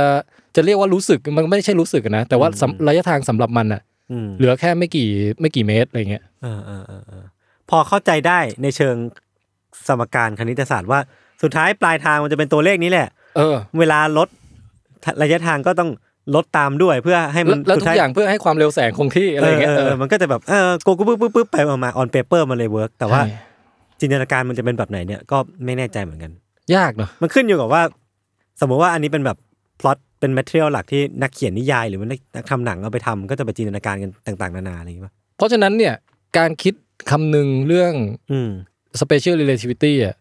มันก็คือการพยายามจะมองว่า เฮ้ยถ้ากรอบอ้างอิงเราเป็นคนที่อยู่นิ่ง เราจะเห็นอีกฝั่งเป็นที่กำลังเคลื่อนที่เป็นยังไง อืม อ้าวแล้วถ้าเราเกิดกลายเป็นไอคนที่กำลังเคลื่อนที่นั้นล่ะ เราจะเห็นอีกคนหนึ่งที่กำลังเคลื่อนที่ ยื อี ด ก หรื แบ อบเปล่า เป็นยังไง เออ มันคือการคำนวณกลับไปกลับมาของสิ่งเหล่านี้ ครับ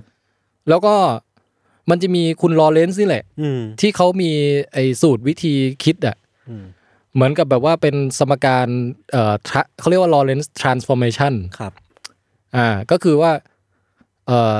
ตอนแรกคุณอยู่กรอบอ้างอิงนี้ใช่ไหม อืม คุณอยากรู้กรอบอีกกรอบอ้างอิงหนึ่งจะมองเห็นเวลาเป็นยังไง จะหดลงเท่าไหร่ ระยะทาง เอ้ยจะเวลาจะยืดเท่าไหร่ ระยะทางจะหดเท่าไหร่ มาทำ Lorentz transformation แล้วคุณจะคิดออกอย่างเงี้ย มเออดูเป็นไลฟ์โค้ชเหมือนกันนะ ยศลองนึกภาพว่าถ้าเรามีเอ่อมีกราฟอ่ะ space time ครับ แกนแกนตั้งเนี่ยเป็นแกนเวลา ก็คืออ ม เป็นตัว t เป็นเวลา อืม เอ่อแกน x เป็นมิติของ space อืม แต่ว่า S เนี่ย จริง ๆ space มันมีต้องมี 3 มิติใช่ไหมแต่เรา อืม ยุบมาเหลือแค่แกนเดียวพอ ครับ จะได้ไม่งง แปลว่าเอ่ออันนี้ให้ให้นึกภาพตามง่าย ๆ นะเอ่อสมมติยศนั่งอยู่กับที่อย่างเงี้ย อืม space ในแกน x ของยศก็อยู่ที่เดิม อืม แต่ว่าเวลาก็ผ่านไปเรื่อยก็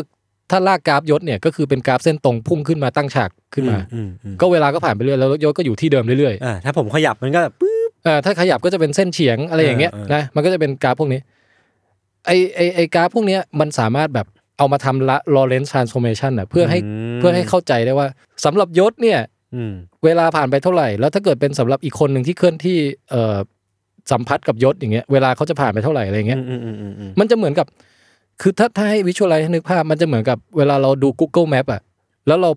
เอานิ้วคีบเบียดบิดเปลี่ยนมุมมองมันอ่ะ อืมอืม ทำถนนให้แบบว่ายืดไปทางซ้ายทางขวา อืม หน้าหลัง อืม บีบให้มันแคบลงหรือว่ากว้างขึ้นหรือพลิกให้มันองศาเปลี่ยนอย่างเงี้ย นึกออก เนี่ยลอเรนซ์ทรานส์ฟอร์เมชันมันทำอย่างนี้คือ เออ มันเป็นเครื่องมือในการ เปลี่ยน เปลี่ยน มุ มุ ม ม ม ม อองงเรา เออ ว่า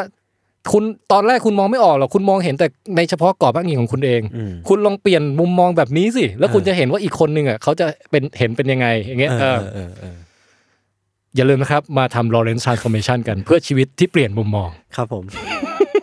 มาเป็นโปโปสเตอร์ชักชวนเลยนะ เออ ชีวิตคุณจะเปลี่ยนไปเมื่อทำ Lawrence Transformation เปลี่ยนไปแน่นอน มึงไม่เข้าใจเลยเลย แต่แต่คุณ Lawrence เองเขาก็ไม่เข้าใจสิ่งที่เขาทำเหมือนกัน แล้วเขาทำออกมาได้ไงอ่ะ เขาเขา เขาแค่ คิด เก่งเลข เขาคิดแค่คณิตศาสตร์ออกมา เออเออ ตัวเขาเองอ่ะยังเชื่อในอีเทอร์เรียนอะไรอยู่เลย อ๋อเหรอ แล้วเขาคิดไอ้ transformation เนี้ออกมาก่อนที่ไอน์สไตน์จะคิดเอ่อสัมพัทธภาพได้ อ่า แล้วไอน์สไตน์บอกเฮ้ยนี่มันเครื่องมือชั้นเยี่ยมนี่หว่า อืม ยืมมาใช้เนี่ย อืม ก็เลยกลายเป็นว่าเป็นของมีประโยชน์ อืม แต่ที่เขาเจ้าตัวที่เป็นคนคิดเนี่ย ไม่รู้ว่าจะใช้สิ่งนี้ยังไง เออหรือตอนแรกเอาไปใช้อธิบายแบบ เบอร์เบอร์ คือทฤษฎีฟิสิกส์เขาผิดเพียงแต่คณิตศาสตร์เขาถูก อ่า แล้วไอน์สไตน์เนี่ยมาด้วยทฤษฎีฟิสิกส์ที่ถูกแล้ว อืม ไปยืมคณิตศาสตร์ของเขามาใช้ มันก็เลยแบบออกมาเป็นสำลิดผล เออ โอ้โห แล้วชื่อเขาก็ยังติดอยู่ในไอการสมการพวกเนี้ย การหด คุณลอเรนซ์ การหด การหดของคุณลอเรนซ์เนี่ย เออ ยังยังคงอยู่ ครับ โอเค ทีเนี้ยพี่ว่าพี่มาได้สักประมาณ 70%ของทางก่อนถึงเส้นชัยแล้วตอนเนี้ย สมองผมเริ่มเร็วแล้ว พอพอเราพอเรายอมรับแล้วว่ากฎฟิสิกส์จะอ่ะข้อที่หนึ่งกฎฟิสิกส์จะเหมือนกันหมดในกรอบอ้างอิงที่ อือฮึ เอ่อเคลื่อนที่แบบแบบแบบไอสม่ำเสมอ uniform motion ครับ นะ ความเร็วแสงคือแอบส u t e อ่าความเร็วแสงจะเท่ากันหมดในทุกๆกรอบอ้างอิงที่เคลื่อนที่แบบ uniform motion อืม อ่ะเอาเป็นว่าเหมือนในตอนที่พี่ให้บอกเอ่อให้ยศคิดว่ามันมีมีเกจพลังอยู่เกจหนึ่งอะแล้วถ้าถ้ามันแบ่งไปให้สเปซตรงไทม์ต้องหดลง อืม ถ้ามันแบ่งมาให้ไทม์ตรงสเปซต้องหดลงอะไร ผล เงี้ย ผลลัพธ์เท่าเดิม ถ้า เออ สเปซกับไทม์อยู่ด้วยกันผลลัพธ์เท่าเดิม อะไรทำนองนั้น แต่ถ้า เออ ถ้าเบรกดาวดูก็จะสเปซยืดไทม์ลด อันนี้โดยคิดโดยแบบอุปมาผมหมายน่าจะประมาณนั้นนะครับ ส่วน ครั จะ บ ไปคิดเลขนี่อีกเรื่องหนึ่ง อืม เราก็ไปไม่ถึงเหมือนกัน ครับ เรายอมรับว่าเวลาไม่ใช่สิ่งเที่ยงแท้ อืม ในเชิงของความความยาวของเวลาที่ผ่านพ้นไป อืม นะปรากฏว่านอกจากมันไม่เที่ยงแท้ในแง่นั้นแล้วเนี่ย อืม มันยังไม่เที่ยงแท้ในแง่ของลำดับด้วย ฮะ ว่าอะไรเกิดก่อนอะไรเกิดหลังเนี่ยอันนั้นเป็นอีกแง่มุมหนึ่งของเวลาถูกไหม อืม เวลาพูดเรื่องเนี้ยเขาจะเรียกเรียกหัวข้อเรื่องว่า simultaneity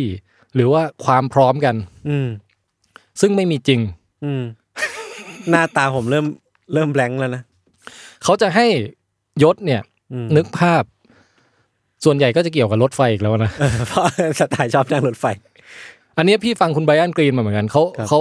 เขาบอกให้นึกภาพว่าเป็นรถไฟขบวนหนึ่ง อืม แล้วบนรถไฟขบวนเนี้ยมีผู้นำของสองประเทศจะ อืม กำลังจะเจรจาสงบศึกกัน อ่าเป็นแบบอ่าเป็นไบเดนกับปูติน เอ่อไบเดนกับปูตินนั่งกันเอ่อแบบประจันหน้ากัน อืม รถเคลื่อนไปทางฝั่งปูตินก็ได้ ปูตินหันหลังให้หัวรถจักร อืม ไบเดนหันหันหน้าเข้าหาหัวรถจักร อืม แล้วก็รถเคลื่อนไปทางหัวรถจักรเขาบอกว่าจะไม่มีใครยอมเซ็นก่อนจนกว่าอีกฝ่ายหนึ่งจะเซ็น อืม เพราะฉะนั้นเราต้องมีระบบที่ให้ทั้งสองเนี่ยเซ็นพร้อมกัน เซ็นพร้อมกั จะได้ไม่มีใครเสียเปรียบใคร ก็มีคนหัวใสคิดค้นมาบอกว่างั้นเอาไฟดวงหนึ่งตั้งไว้ตรงกลางโต๊ะ อืม ระยะห่างเท่ากับไบเดนและเท่ากับปูติน ครับ เปิดไฟปุ๊บ ทั้งสองคนนี้ให้ให้สมมุติว่าฝึกรีแอคชั่นมาแล้วอย่างดี อืมอืม ไม่มีใคร เป็น ไวกว่าใคร เป็นนักแข่ง F1 ทุกคนพอเห็นแสงปุ๊บ อืม เซ็นทันที อ่าอ่าอ่าอ่า คนกรรมการตัดสินยืนอยู่ตรงกลางรถไฟ อืม กดเปิดไฟปุ๊บอ่าไบเดนเห็นแสงปูตินเห็นแสงพร้อมกัน เซ็นพร้อมกัน เพราะว่า ก็ มันระยะเท่ากันแสงเดินทางเร็วเท่ากัน ก็น่าจะเท่ากัน เซ็นพร้อมกัน อืม ทุกคนปรบมือโอ้โหสันติภาพบังเกิดแล้วเว้ย อืมอืม ไปถามไอ้คนที่ยืนดูอยู่ที่ชานชาลา อืม ที่เห็นรถไฟขบวนเนี้ยวิ่งผ่านไป ครับ คราวนี้ให้ยศลองจินตนาการ อย่าลืมว่าเรากำลังดูถึงผลสืบเนื่องของการที่ความเร็วแสงคงที่ตลอดไม่ว่าจะ อ่า เบลอยังไงก็ตาม อ่าฮะ เพราะฉะนั้นเราเปิดไฟปุ๊บ แสงพุ่งออกไปสองข้างซ้ายขวา อืม แต่ไอ้ข้างที่ไปหาไบเดนน่ะ อืม ไบเดนเขากำลังเคลื่อนเข้าหาแสงพอดีไง อืมอ๋อ ถึงก่อน อ่า ในขณะที่ปูตินน่ะไปทางหัวรถจักรกำลังถอยหลังออกจากไอ้แสงที่วิ่ง แสงมันก็อาจจะเดินทางห่างจากเพิ่มเพิ่มขึ้น เออ นิดนึง แล้ แล้ว ว ป มี รากฏ กรอบ ว่ามิ มิติเวลาก็จะบิดเบี้ยวไปนิดนึง แต่ว่าอันเนี้ยเราเรากำลังเน้นคือมันจะคิดพร้อมกันทุกเรื่อง แล้วไม่งงได้หรือเปล่าพี่ไม่แน่ใจ แต่ตอนเนี้ยเรากำลังคิดเรื่องลำดับก่อนหลังแล้วกัน โอเคโอเค อาจจะต้องต้องแยกคิดทีละเรื่อง อ่า ถ้าคิดเรื่องลำดับก่อนหลังอะตอนนี้กลายเป็นว่าคนที่ยืนอยู่ชานชาลากรอบอ้างอิงของเขาอะจะเห็นคุณไบเดนเนี่ย เห็นแสงก่อนและเซ็นก่อน อืม ในขณะที่คุณปูตินเนี่ย ระยะการเดินทางแสงมันไกลกว่า อืม เขาจะเห็นแสงทีหลัง อืม และเขาจะเซ็นทีหลัง ครับ กลายเป็นว่า ไม่ละสันติภาพไม่มีละ สันติภาพไม่มีแล้วเพราะว่า เอ้า ปูตินโกงนี่หว่าอะไรอย่างเงี้ย เออเออเออ คือแบบกลายเป็นวอร์ขึ้นมาอีกรอบหนึ่ง อ่า ไม่มีใครสามารถตกลงกันได้ว่า สรุปแล้วเนี่ย เซ็นพร้อมกัน อืม หรือไบเดนเซ็นก่อนกันแน่ ครับ คือถ้าอยู่ในรถไฟก็จะเห็นว่าทั้งสองคนเซ็นพร้อมกัน เออ ถ้าอยู่ข้างนอกก็จะเห็นว่าไบเดนเนี่ยเซ็นก่อน อืม ถูกต้องครับ แล้วสัมพัทธภาพบอกว่าถูกทั้งคู่ เออ หมายความว่าคำว่าก่อนและหลังคำว่าพร้อมกันไม่มีจริง ขึ้นอยู่กับว่าใครมอง ใช่ เหี้ยสมองระเบิดแล้วตอนนี้ แต่แต่ อืม อันนี้ไอน์สไตน์ก็คิดต่อย ครับ ว่าประมาณว่าอ้าวแล้วอย่างนี้มันมันก็เบลอดิ อืม ถ้าเกิดว่าเราเราพูดได้ว่าพี่มาจัดรายการวิทยาศาสตร์ก่อนพี่เกิด อืม เอออะมีสองเหตุการณ์ คืออ ม เหตุการณ์ที่พี่เกิดมากับพี่มาจัดรายการวิทยาศาสตร์ อืม แล้วอันไหนเกิดก่อนเกิดหลังก็ได้อะ อืม มันก็ไม่เวิร์กแล้วไง ก็เบ้อ มันจะกลายว่าพี่จัดก่อนแล้วพี่ค่อยเกิดอย่างเงี้ยเหรอ ไก่เกิดก่อนไข่ก็ช่างแม่งไปเถอะ มันไม่ได้ไง เออ เพราะฉะนั้นไอน์สไตน์บอกว่ามันต้องเราต้องคิดเพิ่มอ่ะเราคิดแค่นี้ไม่ได้เพราะว่าไม่งั้นน่ะสิ่งที่เป็นคอสและเอฟเฟกสิ่งที่เป็นเหตุและผลของจักรวาลน่ะมันจะถูกปู้ยี่ปู้ยำจนเละเทะหมด อืม เราก็เลยต้องมา มาคิดเพิ่มอีกนิดหนึ่งเว้ย เออ ให้ยศนึกภาพ เออย ศนั่งอยู่ตรงบนโลกใช่ไหมแล้วยศเป็นอยู่ที่นาซาก็ได้ อืมอืม เอ่อแล้วยศอ่ะเป็นวิศวกรที่ทำหน้าที่บังคับไอหุ่นโรเวอร์ที่กำลังวิ่งอยู่บนดาวอังคาร อืมอืม เออ แล้วสัญญาณจากยศเนี่ย เดินทางไปถึงดาวอังคารใช้เวลา 11 นาที อืม แล้วถ้าโรเวอร์มันจะตอบอะไรยศกลับมาใช้เวลา 11 นาทีเท่ากัน อืม ไม่ไม่สามารถเร็วกว่านี้ได้แล้ว เพราะว่านั่นคือความเร็วแสงละ อืม ไม่มีข้อมูลหรือว่าสัญญาณประเภทไหนที่เดินทางได้เร็วกว่านี้ อืม อ่าคำถามก็คือว่า สมมุติว่ายศนั่งอยู่เนี่ยนะ แล้วห้านาทีจากเนี้ยไอ้โรเวอร์เนี่ย มันจะโดนสัตว์ประหลาด อืม โผล่ขึ้นมาจากหุบเหวแห่งดาวอังคาร แล้วตะครุบกินมันไป อืม ยศสามารถทำอะไรเพื่อป้องกันเหตุการณ์นั้นได้หรือไม่ โห ไม่ได้ เออทำไมครับ เพราะกว่าจะรู้ กว่าจะเห็นภาพกว่าจะได้รับสัญญาณเนี่ย อืม มันก็มองมองเท่งไปแล้ว กว่าที่ข้อมูลว่าโรเวอร์โดนกินเนี่ย อืม จำเดินทางมาถึงยศ อืม มันคือมันผ่านมันเลยห้านาทีไปแล้วไง ใช่ใช่ เพราะฉะนั้นยศไม่มีสิทธิ์ที่จะ react ได้ทัน ทำอะไรให้เปลี่ยนแปลงเหตุการณ์นี้ได้เลย อืม ในทางกลับกัน มันกำลังจะเกิดหายนะ อืม มันอีกอีกสิบห้านาที อืม อย่างเงี้ย แสดงว่ายศอ่ะยังสามารถได้รับสัญญาณจากมัน แล้วทำอะไรบางอย่างเพื่อป้องกันเหตุการณ์นี้ได้ถูกไหม อ่า เออโดยโดยทั้งหมดเนี้ยเส้นแบ่งของมันก็คือความเร็วแสง อืมอืม ถ้ามีเวลาให้เพียงพอที่ความเร็วสูงสุดคือแสงเนี่ยสามารถเดินทางมาถึงยศได้ อืม เอ่อยศจะยังสามารถเหมือนรับข้อมูลแล้วทำอะไรกับมันได้อยู่ เพราะว่ามันมีสัญญาณขาไปขากลับอีกนะมัน ใช่ ต้องมาบกำลั ว ง กกัน คิด อีก อยู่ว่า ถ้าถ้ามันสิบห้านาทีอาจจะไม่ทัน เพราะว่ากว่าสัญญาณมันจะส่งมา จริงจริงจริง เราก็ react กลับไป ปุ๊บ อ่ะมันต้องคิดไปกลับด้วย เออ เอาเป็นว่าตรงนี้ ยี่สิบ ยาก สอเออเออ เพราะว่าตรงนี้ยาก เราจะแบ่งเหตุการณ์อ่ะออกได้เป็นสองประเภทเห็นไหม อืม คือเหตุการณ์ประเภทที่ว่าอยู่ในช่วงที่ยศยังสามารถเป็น รับ เห มือ ตุ ได้ทัน เป็นเหตุเป็นผลกับมันได้ อ่า อ่า อ่า กับเหตุการณ์ที่อยู่ในช่วงที่คือยังไงก็ไม่มีทางส่งผลถึงกันได้อะ อืมอืม แล้วจากสัมพัทธภาพเนี่ยเขาคิดคำนวณออกมาแล้วอ่ะมันจะได้ว่า ไอ้ลำดับว่าอะไรเกิดก่อนอะไรเกิดหลังเนี่ย อืม ไอ้ส่วนที่อยู่ในส่วนที่เป็นเหตุเป็นผลกันได้อ่ะ อืม มันจะไม่เปลี่ยนเว้ย อ่าฮะ คือผู้สังเกตที่เคลื่อนไปเคลื่อนมาเนี่ย อาจจะบอกว่า เอ่อยศสั่งให้ไอ้โลเวอร์หลบหลบสัตว์ประหลาดเนี่ย อ่า ห่างระยะเวลาห่างกัน คนหนึงบอก 5 นาที คนหนึงบอก 10 นาที คนหนึ่งบอก 20 นาที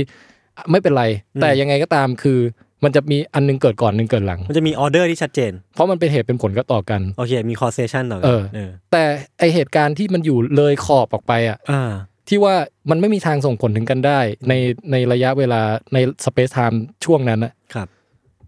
มันจะมันจะมีโอกาสที่ว่าบางคนอ่ะจะเห็นสิ่งนั้นเกิดก่อน อืม บางคนจะเห็นสิ่งนั้นเกิดหลัง อืม หรือบางคนอาจจะเห็นสิ่งนั้นเกิดพร้อม ๆ กัน ฉะนั้นลำดับก็ไม่มีจริง ในในโซนนั้น ใน ใน กรณี โซนนั้น นี้ คือลำดับไม่มีจริง อืมอืม เห็นยังไงก็ได้แล้วแต่กรอบอ้างอิงของเรา ครับ เออ แต่พอมันเข้าสู่โซนที่แบบเป็นเหตุเป็นผลปุ๊บ มันจะโดนลิมิตไว้อยู่ อ่า ทำให้จักรวาลมันไม่เบ้อ อ่าอ่าอ่า โอ้ my god อธิบายยากจริงเว้ย แล้วถ้าสมมติว่าเรากลับมาที่กรณีผู้นำสองคนเซ็นเอกสารอยู่บนรถไฟ ในกรณีนั้น น่ะ มันมีอันมีลำดับชัดเจนปะ เนี่ย อันเนี้ยเป็นหนึ่งในอันที่พี่ยังเชื่อมต่อไม่ติด อ่า ว่าแบบจากตัวอย่างนั้นซึ่งเราเอาไว้สาธิตว่า เออ เราคิดตามทันนะว่าเห็นไหม คนหนึงมองเห็นพร้อมกันอีกคนหนึงมองเห็นอันหนึงเกิดก่อน อืม แล้วเอามาโยงกับไอ้ไอ้เรื่อง อืม เรื่องโซนเกิดได้กับเกิดไม่ได้เนี่ย อืม ที่ว่ายังไง อืม เออ เวลาพูดถึงเรื่องเนี้ยมันจะมีศัพท์ตัวหนึ่งที่เรียกว่าไลท์โคน ครับ หรือกรวยแสง อืม อ่า ถ้าเรากลับไปที่ไดอะแกรม Space Time ของเราเนี่ย ครับ เอ่อ สมมุติว่ามีอีเวนต์หนึ่งเกิดขึ้น อ่ะ อีเวนต์หนึ่งเกิดขึ้นก็คือว่า อีเวนต์เป็นสิ่งที่สามารถบอกได้ว่ามันอยู่ตรงไหนของอวกาศและเวลา อืม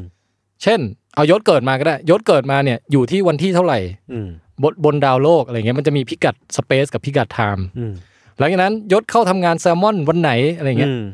แล้วก็ลากต่อจุดกันไป อ่ะ เอ่อ จุด สมมุติว่าสถานที่เกิดของยศคือที่ไหน เอ้ยโรงพยาบาลไทยนไทยนครินทร์ เออ ซึ่งมันอยู่แถวไหนเนี่ย บางนาบางนา อ่ะก็คือดอทแรกของเราอ่ะจุดไปที่บางนา อืม แล้วไทม์เท่ากับศูนย์ อ่า ศูนย์ในในกรอบของผมใช่ไหม เออ แล้วก็จากนั้นน่ะมันจะมีสิ่งที่ว่ากรวยแสงเนี่ย อืม ก็คือว่าในรัศมีเป็นวงกลมรอบรอบเหตุการณ์เนี่ยแสงเดินทางออกไปเป็นวงกลม อืม ที่ ขยายไปเรื่อยๆในการเวลา คือแกนตั้งคือแกนเวลาใช่ไหมเพราะฉะนั้นมันจะเริ่มจากจุดเดียวก่อน อืม แล้วพอมันพอมันผ่านการเวลาไปแสงมันเดินทางไปได้เรื่อยๆเนี่ย อืม มันก็ขยายขึ้นเป็นกลมใหญ่กลมใหญ่ขึ้นเรื่อย อืม แล้วพอเรามาวาดรูปต่อกันมันจะเป็นทรงกรวย อ่า คือจากจุดเหตุการณ์กำเนิดยศเนี่ย อ่า มันจะมีกรวยแสงกันหนึ่ง อ่า ที่ปักอยู่แล้วก็แกนตั้งคือเป็นวงกลมที่ขยายใหญ่ขึ้นเรื่อย เรื่อยเรื่อยเรื่อย ๆเออก็คือพูดง่ายคือเป็นความเร็วสูงสุดที่ข้อมูลจากการกำถือกำเนิดของยศอะจะสามารถแผ่ไปในจักรวาลได้ โอเคเกตเกตเคยเห็นแผนภาพนี้อยู่ในหนังสืออยู่ เออนะ ซึ่งเอ่อสิ่งใดก็ตามที่เป็นเหตุเป็นผลในชีวิตยศอะมันจะเกิดภายใต้กรวยแสงนี้เว้ย อืม เช่นอ่ะมาทำงานแซลมอนวันที่เท่าไหร่ อืม เอ่อสถานที่อยู่ห่างจากบางนาเท่าไหร่ มันจะเป็นพลอตลงไปว่าเอ้ยตรงตรงแกน x อ่ะมันจะห่างออกมาเท่านี้ก็คือระยะทางจากโรงพยาบาลถึงบางนาอย่างเงี้ย อืม แล้วแกน y ก็คือห่างจำนวนปีที่ยศเกิดมาอย่างเงี้ยมันจะแบบจุดจุดจุดๆๆไปได้เลยจุด แต่มันก็อยู่ในกรวยแสกนี่แหละ ทั้งหมดจะอยู่ในกรวยแสงนี้ เพราะว่ามันเป็นเหตุการณ์ที่ส่งผลไอ้ ลำดับ ลำดับเป็นเหตุเป็นผลต่อกันได้ อืม เออแล้วก็ไอ้เส้นที่ต่อจุดพวกนี้เขาเรียกเส้น world line โบราณ world line คือศัพท์พวกนี้มันบางทีมันก็ตั้งออกมาได้ดูเท่ดีอ่ะก็เลยแค่อยากแนะนำให้รู้จัก ครับ World Line Word the line เป็นชาวโจโจ World อะไรนะ ดาวเวอ ร์ดเนี่ยคนคนทุกคนน่ะมี World Line ของตัวเองอยู่ ครับ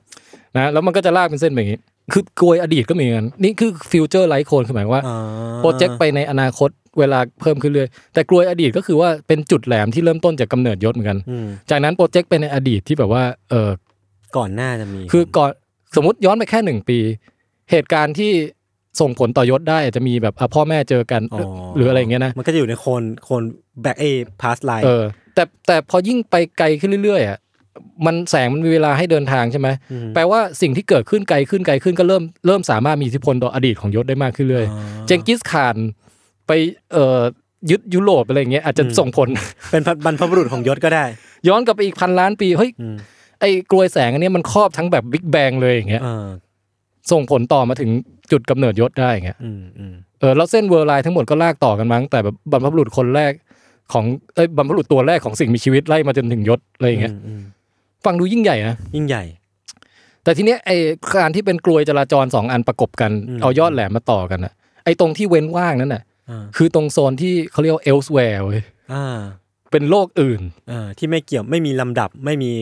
คอเซชันไม่มี ใช่ เหตุผลอะไรอย่างนี้เลย คือโลกในในตรงที่เว้นว่างนั้นไว้อะคือโซนที่ว่าเอาจังหวะนี้เลยก็ได้หน้าหน้าทีนี้ของของเอ่อการเวลาเนี่ยนะและสเปซเนี่ย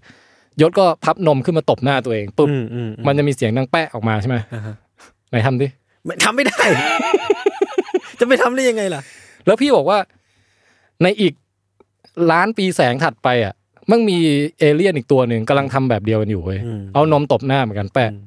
เอ่ออันนี้สมมุติว่าเอเลี่ยนก็มีนมเหมือนกัน อืม แล้วก็มีหน้าเหมือนกัน อืม เออ เราสมมุติว่าสองแห่งเนี้ยอยู่ไกลกันเกินไปจนแบบแสงมัน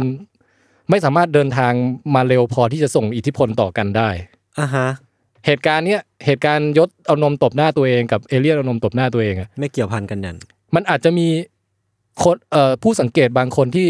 วิ่งยานผ่านมาแล้วเห็นสองอันนี้เกิดพร้อมกัน อืม หรือบางคนอาจจะวิ่งยานผ่านมาแล้วเห็นสองอันนี้ยศตบก่อนเอเลี่ยน อืม ตบทีหลัง อืม หรืออีกวิ่งอีกแนวหนึ่งอาจจะเห็นเอเลี่ยนตบก่อนแล้วยศยศตบทีหลัง อืม สามารถเกิดขึ้นได้ทั้งสามแบบ แล้วก็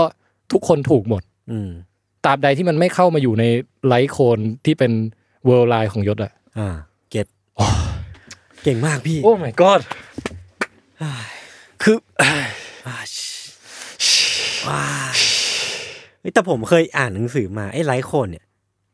แรงโน้มถ่วงก็ก็มีสิทธิ์ทำให้ไลท์โคนเบี้ยวด้วยปะ โอ้อันนั้นอันนั้นถ้าเราพูดแรอันนั้ ง น โน้มถ่วงปุ๊บ เราจะไปสู่ General ใช่ไหม general relativity ซึ่ง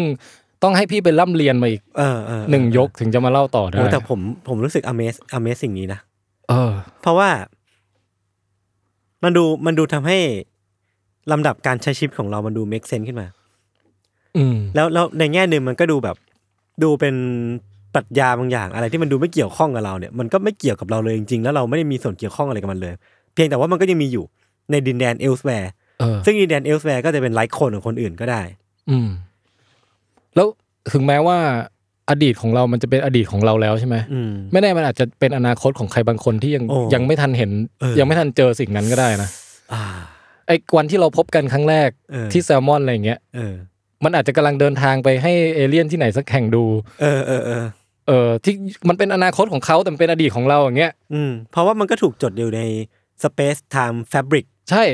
มัน มัน มันถูกกากบาทไว้แล้วอยู่ใน Space Time แล้ว โอ้โห เนี่ แล้ว ย มันก็น่าทึ่งว่าสิ่งนั้นมันที่เราที่มันหายไปจาก เรา ความ ไปแล้ รับรู้เราแล้วเหลือแต่ในความทรงจำอ่ะ มันยังสามารถเป็นความเป็นจริงให้กับคนอื่นได้นะ ที่รอให้คนเดินทางมาถึง เออ ก็ยังได้ โอ้บอย เห็นไหมมันลึกล้ำนะเนี่ย มัน เออ ชวนให้แบบว่า คือมันปวดหัวก็จริงแต่มันปวดหัวแล้วมันรู้สึกว่าเราได้ใกล้ชิดอะไรบางอย่างที่มันแบบเกินเลย ความสามัญ เออ สำนึกของเราอะ ขีดจำกัดของมนุษย์ไปนิดนึง อะ เอ อเออเออเออ นะ ครับ แล้วก็พี่ว่าโดยหลักๆก็คือพี่มีแรงเล่าประมาณนี้แหละ อืม นะ แต่ แต่ก็ถ้าให้แถมอีกนิดนึงก็คือเรื่อง e เท่ากับ mc square อ่าอ่า คือไอน์สไตน์เนี่ยคุณอุปการเขาไม่ใช่เพียงรวม space เข้ากับ time ครับ เขายังรวม energy เข้ากับ mass ด้วย อือหือ คือสัมพัทธภาพคิดไปคิดมาไงไม่รู้อะมันคงมีหลายสเต็ปอะนะ สุดท้ายมันมาออกเป็น mc e เท่ากับ mc square อืม แปลว่าพลังงานเท่ากับมวลคูณความเร็วแสงยกกำลังสอง อ่า เออซึ่งอันเนี้ยมันมันมีความสำคัญหลักๆสองอย่างแล้วกัน อืม หนึ่งก็คือว่าแปลว่าในมวลเพียงเล็กน้อยเนี่ย คูณความเร็วแสงยกกำลังสองเข้าไป ซึ่งมันเป็นตัวเลขที่ใหญ่มาก ในมวลเพียงเล็กน้อย มีพลังงานอยู่มหาศาล อืม แล้วสามารถย้ายไปย้ายมาได้คือเปลี่ยนเอ่อเปลี่ยนมวลให้เป็นพลังงานได้ เปลี่ยนพลังงานให้เป็นมวลได้ อืม เออ อันเนี้ยก็คือว่าเราจุดไฟอย่างเงี้ยเราเปลี่ยนพลังงานในพันธะเคมีของไม้เราอะ อืม ให้มันกลายเป็นความร้อนและแสง อืม แต่ถามว่ามวลมันลดลงแค่ไหนกัน อืม มันลดลงไปแบบน้อยมากเลย เพราะว่าสุดท้ายเอาคาร์บอนไดออกไซด์ที่ออกมา เอาน้ำที่ระเหยออกมา บวกรวมกลับเข้าไปมันก็ได้เกือบเท่าน้ำหนักไม้ท่อนเดิมอะ อ่า แต่มันหายไปนิดเดียวไง ที่สูญเสียไปหายไปอย่างเงี้ยเหรอ เออคือคือมวลได้รับการแปลงเป็นพลังงานน้อยมาก เวลาเราทำปฏิกิริยาเคมีทั่วไป ครับ เวลาเราทำปฏิกิริยานิวเคลียร์ อืม มวลได้รับการแปลงเป็นพลังงานเพิ่มขึ้นอีกนิดนึง อืม อ่าอย่างเช่น ก้อนกัมมันตรังสีสักก้อนหนึ่งไปทำระเบิดอย่างเงี้ยอาจจะแบบระเบิดได้ทั้งเมือง อืม แต่นั่นก็เป็นเพียงแค่ไม่กี่เปอร์เซ็นต์ของมวลที่เปลี่ยนเป็นพลังงาน อืม คือถ้าจะเปลี่ยนเอ่อมวลทั้งหมดนะ ให้มันบุ๊บหายไปเป็นพลังงานทั้งหมดเลยอ่ะ อืม มันจะได้พลังงานออกมาเยอะมากประยศ อ่าอ่าอ่า จนกระทั่งแค่แบบ ถ้ายศแบบยอมเสียสละโดดลงไปในเตาปฏิกรณ์อะไรเนี่ยแค่มวลในร่างกายของยศอ่ะ อืม อาจจะสามารถ power มนุษยชาติไปได้อีกเอ่อหลายหลายหมื่นปีอะไรเงี้ย เฮ้ยหรือผมต้องเสียสละตัวเองขนาด ควรนะพี่ว่า เออเดี๋ยวผมจบแลกซีซั่นนี้พอดีเลย แต่แต่ทุกวันนี้เรายังไม่มีเทคโนโลยีที่สามารถ เปลี่ยนทุกอย่างเปลี่ยน เปลี่ยน มวลทั้ง มวล มวล ให้กลายเป็น energy ได้อย่าง effective ขนาดนั้นนะ อืม คือคือต่อไปอาจจะมีเขาเรียกว่าเป็นโรงไฟฟ้าพลัง anti matter อืม อันนั้นน่ะมันจะมีกระบวนการที่เรียกว่า annihilation เว้ย โอ้โห ชื่อมันดูร้ายแรงจัดเลย คือ สสารกับปฏิสสารมาเจอกันปุ๊บมวลทั้งหมดปุ้มกลายเป็นพลังงานหมดเลย อืม ไม่เหลือซากอะไรไว้เลยคือ annihilate เฮียน ก็คือใช้พลังงานได้แบบเฮี้ยนอะ เออเฮี จ ย น น จนจนหมดอะเกลี้ยงอะ ใช่ อืม คืออย่างโรงไฟฟ้านิวเคลียร์มันยังมีกากมีอะไรเหลือ แสดงว่ามวลยังเปลี่ยนไม่หมดเห็นไหม อ่าโอ้โหผมเพิ่งเข้าเพิ่งเข้าใจเรื่องนี้เนี่ย อืม อืมอืม อันนี้คือคอนเซปต์ที่หนึ่ง ครับ ก็คือว่าสมการไอน์สไตน์บ่งชี้ว่าเฮ้ยในมวลมันมีพลังงานมหาศาลอยู่ อืม เอ่อแต่ไอน์สไตน์ไม่ได้เอานี้ไปทำระเบิดหรืออะไรนะ อันนี้ อืม คือถ้าอยากรู้ก็ต้องไปดูโอเพนไฮเมอร์ โรเบิร์ต เออโร โรเบิร์ตจริงว่ามา ดูโรเบิร์ตโอเพนไฮเมอร์ แล้วคุณจะเข้าใจว่าจริง ๆ ไอน์สไตน์อ่ะไม่ค่อยอยากจะเอาไอความรู้เขาอ่ะไปช่วยทำระเบิดเท่าไหร่ เขางอนหน้าหน้าตาเขางอนเลยอ่ะ ในหนังอ่ะ คือการทำระเบิดเป็นเรื่องของวิศวกรมากกว่าเรื่องของนักฟิสิกส์อีก ครับ อืม อืม แล้วก็อีกอันหนึ่งที่ที่สมการ e เท่า mc square บอกเราก็คือว่าเอ่อถ้าวัตถุมันพลังงานสูงมากๆอะเอาในที่นี้เอาพลังงานการเคลื่อนที่แล้วกัน ก็คือพลังงานจน ยิ่งวัตถุยิ่งเคลื่อนเร็วมากเนี่ย มันจะยิ่งเหมือนมีมวลเยอะ เพราะว่ามันสมการมันต้องไปเท่ากับพลังงานจนที่มันสร้างขึ้นมา เออ แล้วคำว่ามวลเยอะคืออะไร คือแปลว่า ไม่สามารถทำให้เคลื่อนเร็วกว่านั้นได้สักเท่าไหร่ทำให้เคลื่อนเร็วกว่านั้นได้ยากขึ้น อ๋อ มันก็เลยกลับมาที่ที่พี่หย่อนทิ้งไว้ว่า เออ ยิ่งความเร็วสูง ยิ่งพลังงานมากเท่าไหร่เนี่ย มวลมันก็อาจจะอยู่ในภาวะที่เสมือนมากเท่านั้น มันทำให้ยิ่งยิ่งเร่งปฏิกิริยามากขึ้นเรื่อย คือ ๆยากขึ้นเรื่ คือ อย คือเหมือนกับว่าถ้าเราจะเร่งอะไรสักอย่างให้เร็วเท่าแสงอะ ๆม เร่งไปเท่าไหร่ พอเราเริ่มเข้าใกล้ปุ๊บมวลมันจะแบบยิ่งใหญ่ขึ้น มหาศาล แล้วเราก็จิ้มไปแล้วมันไม่ไปต่อแล้วแล้ว หรือถ้าเราทำให้มันไปต่อได้มวลมันก็จะยิ่งใหญ่ขึ้นอีก อ๋อ จนสุดท้ายมันกลายเป็น in- พลังงานที่ต้องใช้ในการเร่งให้ถึงความเร็วแสงกลายเป็นอินฟินิตี้ โอ้โห ก็คือไม่มีวันเร่งให้ถึงความเร็วแสงได้ เหมือนเป็นแบบว่ากฎของพระเจ้าที่สร้างไว้ถ้าสมมติว่าพระเจ้ามีจริงอะไรเงี้ย เออ ก็วนกลับไปที่ที่ไอน์สไตน์ตั้งต้นไว้ว่าความเร็วแสงเท่าเดิมตลอด ม เราเป็นสปีดลิมิตของของเอกภพ โอ้โห ไม่มีสิ่งใดเร็วกว่านี้ได้ อืม ถ้ามีปุ๊บจักรวาลปุยี่ปุย ระเบิดเละเทะ ำเออคอสเอฟเฟกอะไรทั้งหลาย เส้นแบ่งเหล่านั้นจะเลือนหายไป แล้วก็ โอ้ ผลอาจจะกลายเป็นเหตุ เหตุอาจจะกลายเป็นผลอะไรอย่างเงี้ย เออ มันจะมั่วหมด อืมอืมอืม ซึ่งทุกวันนี้ยังไม่เกิดขึ้น เพราะว่ายังคงอยู่ในออเดอร์ที่แกสไตล์คำนวณไว้อยู่ เออ ม แล้วเดี๋ยวมันก็จะโยงไปสู่ว่า เอ๊ะแล้วภายใต้สัมพัทธภาพของไอน์สไตน์เนี่ย การเดินทางพะข้ามการเวลาเป็นไปได้ไหม อืม อ่ะอย่างตะกี้มันเป็นไปได้แน่นอนในรูปแบบหนึ่งก็คือว่า ถ้าเราอยากจะ forward ไปข้างหน้าเร็วๆอ่ะ อันเนี้ยได้แน่นอน อืม ก็คือเราก็แค่เดินทางไปด้วยความเร็ว ใกล้เคียงแสง เอ ที่สุด อ แล้วเราก็ค่อยกลับมาที่เดิมอ่ะ อืม แล้วไอ้ไอ้ที่ที่เราอยากจะ forward อะมันจะผ่านไปไกลแล้ว เออแต่เรายังอยู่เท่าเดิมไบโอคล็อกเราอยู่เท่าเดิม ใช่อะไรประมาณนั้น แต่ถ้าจะย้อนอดีตล่ะ เป็นไปได้ไหม อันนั้นคิดว่าต้องไปสู่ general relativity แล้วพูดเรื่อง wormhole พูดเรื่อง อืม อวกาศย้วยจนมันแบบไปทะลุอีกฝั่งหนึ่งอะไรพวกอย่างเงี้ยเอ ครับ อ เหมือนมันมีภาพหนึ่งที่ถ้าเรานึกภาพคือ พอมันเป็นแฟบริกใช่ไหมเป็น อื ผ้าม มันก็จะมีโอกาสที่ปลายผ้าด้านนี้กับปลายผ้านี้มันจะมาประกบกัน อ่านั่นคือวิธีวิธีนึกภาพใช่ไหม เออเออวิธีนึกภาพที่เห็นภาพที่สุด เออ ว่าแบบอ่ะเราก็กลับมาตรงนี้ได้นี่นะอะไรเงี้ย มันสนุกนะ เวลาคิดอะไรพวกเนี้ย อืม คือโดยเฉพาะยิ่งถ้าเกิด มันจะมีโมเมนต์ที่แบบอ๋อเข้าใจแล้วโว้ยอะไรอย่างเงี้ย อืมอืมอืม แต่ถ้าโมเมนต์ที่แบบคิดมาทั้งวันแล้วก็ยังไม่คิดไม่ออกเนี่ย มันก็จะเริ่มไม่หนุกเหมือนกัน มัน นะ ก็จะเริ่มแบบ นี่กูทำอะไรอยู่เนี่ย แล้วสิ่งทั้งหมดนี้พี่แทนเล่ามาคือไอน์สไตน์ตีพิมพ์ตอนอายุยี่สิบหก ใช่เขาค่อยๆค่อยมาเติมทีหลังนะ อย่างเช่น ไอ้ general relativity เนี่ยสิบปีผ่านไป คือปีสองไม่ใช่สองพัน สิ ปี เก้า หนึ่งเก้าหนึ่งห้าเขาถึงค่อยมาเติม ครับ บอกว่าไปไปขยายทฤษฎีตัวเองมาแล้ว ม ได้ออกมาเป็นครอบคลุมมากกว่าเดิม อืม พูดเรื่องแรงโน้มถ่วงได้ด้วยอะไรอย่างเงี้ยก็ก็อีกสิบปีผ่านไป โอ้โห แต่ว่ายังไงก็ตามอายุยี่สิบหกเนี่ย สุดยอดมาก แล้วตีพิมพ์อันเนี้ยคือจริงๆอ่ะคือแค่นี้ก็ที่เหลือทั้งชีวิตก็ ไม่ต้อง ทำอะไรแล้วนะ มอืมแค่นี้ก็ คือเหมือนว่าเท่าที่พี่พี่แทนฟังพี่แทนเล่ามาเหมือนเขาพ้นค้นพบแบบ การตีความความเข้าใจในเอกภพ อืม ในแบบที่ไม่เหมือนคนอื่นที่ไม่เคยมีใครคิดมาก่อน ใช่ใช่ แล้วตั้งแต่ตอนนั้นจนถึงตอนเนี้ร้อยกว่าปี มันก็ยังคง valid อยู่ในใน ใช่ บางสถานการณ์ ยังมีคนท้าพิสูจน์กันอยู่เรื่อยๆ แล้วก็ไอน์สไตล์ก็ถูกตลอด อือหือ เออ แต่มันทำให้เรามองโลกไม่ไม่เหมือนเดิมอีกต่อไป ตอนที่ได้รู้จักทฤษฎีนี้อะไรเงี้ย ใช่ แล้วก็ถ้าพูดอย่างในแง่ความประหลาดที่ฟิสิกส์ค้นพบเนี่ย ยังมีโลกควอนตัมอีกเรื่องหนึ่ง เออ ที่ ซึ่ง เราน่าจะเก็บไว้ซีซั่นหน้า ควอนตัมนี่ก็คือได้ยินมาว่าไอน์สไตน์ก็ แม้แต่ไอน์สไตล์ก็ยัง ไม่ ไปไม่ถึง ไม่เชื่อ เพราะว่าควอนตัมนี่แม่งมีความแบบว่า ไม่แน่นอนสูงปะมีความมันเป็นแบบเรื่องของ probability เรื่อง ใช่ใช่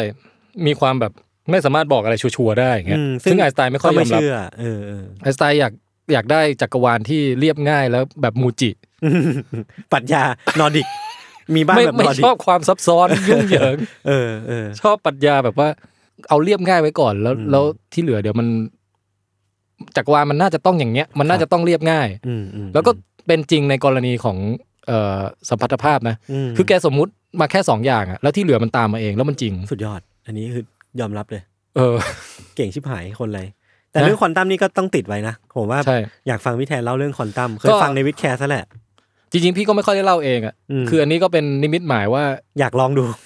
เอ่อในในเอ่อวิทยาศาสตร์เนี่ย อืม ก็เป็นพื้นที่ที่แบบว่ารู้สึกปลอดภัยแล้วไง ครับ คือรู้สึกว่าคนคนฟังเอ่อและคนคอมเมนต์น่ะน่าจะน่าจะเป็นมิตรกับเราพอให้เราได้ลองทำอะไรที่ไม่ไม่เคยลองบ้าง เขารับโรเบิร์ตลิฟพี่ได้เขาก็ น่าจะ รับตอนนี้ได้แหละ แต่ เหมือนกับ พี่แทนถ่ายทอดมาได้ดีมากเลยนะ โอ้ยขอบคุณยศคื ค อ รับ มันคืออารมณ์มันเหมือนกับว่าปกติเราร้องแต่เพลงลูกทุ่งอะไรอย่างเงี้ย อ่า แล้ววันนี้มาลองร้องแจ๊สดูบ้างอ่ะ อ่าอ่าคือเราก็ทอจะมีชุดความรู้ในการใส่ลูกคอบ้าง แต่มันก็ เออ ต้องมาอัดแอปเข้ากับ แต่เรา การ จะมีความแบบเขาเรียกว่ากลัวกลัวเก่งๆอยู่เยอะนะว่าเฮ้ยเราพูดอะไรผิดไปมั่งแต่ก็ทักท้วงกันเข้ามาได้นะฮะ อืม เพราะว่า อืมอืมอืม พี่พี่รู้สึกว่าอย่างหนึ่งอ่ะการทุ่มเทอ่านฟิสิกส์ในช่วงหนึ่งอาทิตย์ที่ผ่านมาของพี่อะ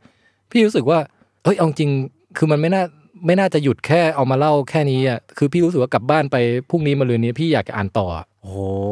รู้สึกว่าเฮ้ยมันเปิดอีกโลกหนึ่งที่แบบ อืมอืม นี่มันโลกที่เราหมางเมินมานานนี่หว่าตั้งแต่ เออ สมัยมหาลัยอะไรอย่างเงี้ย เพราะว่าพี่เลือกชีวะมาตลอดเลยปะ เออ ตั้งแต่ตอนไปเรียนที่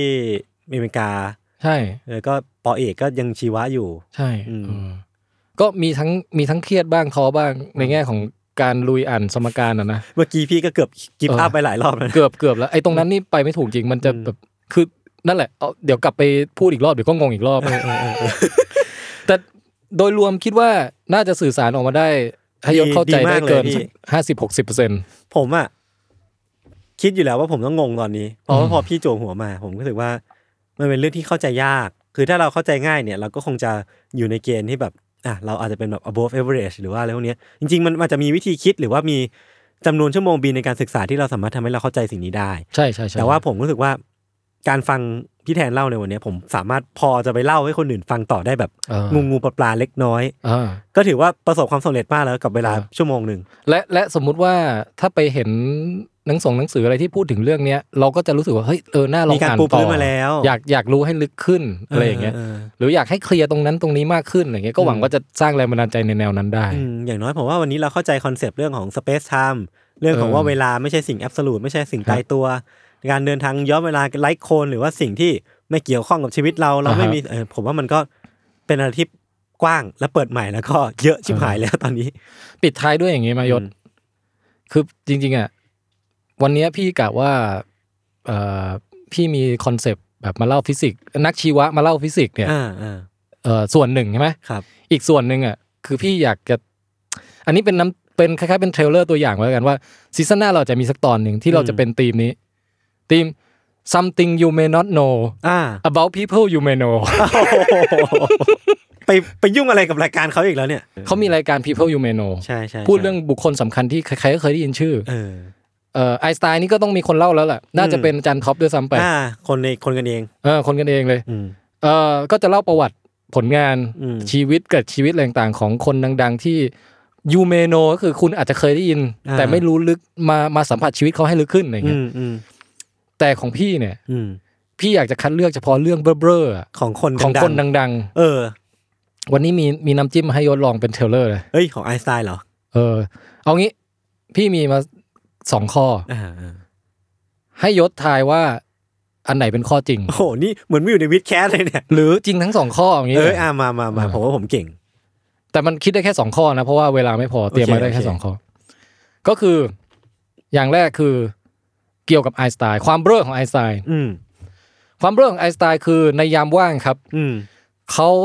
ชอบล่องเรือ อืม และสิ่งหนึ่งที่เขาชอบทำมากก็คือ ล่องเรือไปชนเรือชาวบ้าน แบบตั้งใจจะไปชนแล้วหักหลบวินาทีสุดท้ายอย่างเงี้ย เออเออ นี่คือความฟินของไอน์สไตน์ในยามว่าง อ่ะฮะ อันนี้คือข้อที่หนึ่ง ครับ ข้อที่สองชาร์ลส์ดาร์วิน อ่า เจ้าของทฤษฎี ออริจิเออหนังเจ้าของหนังสือ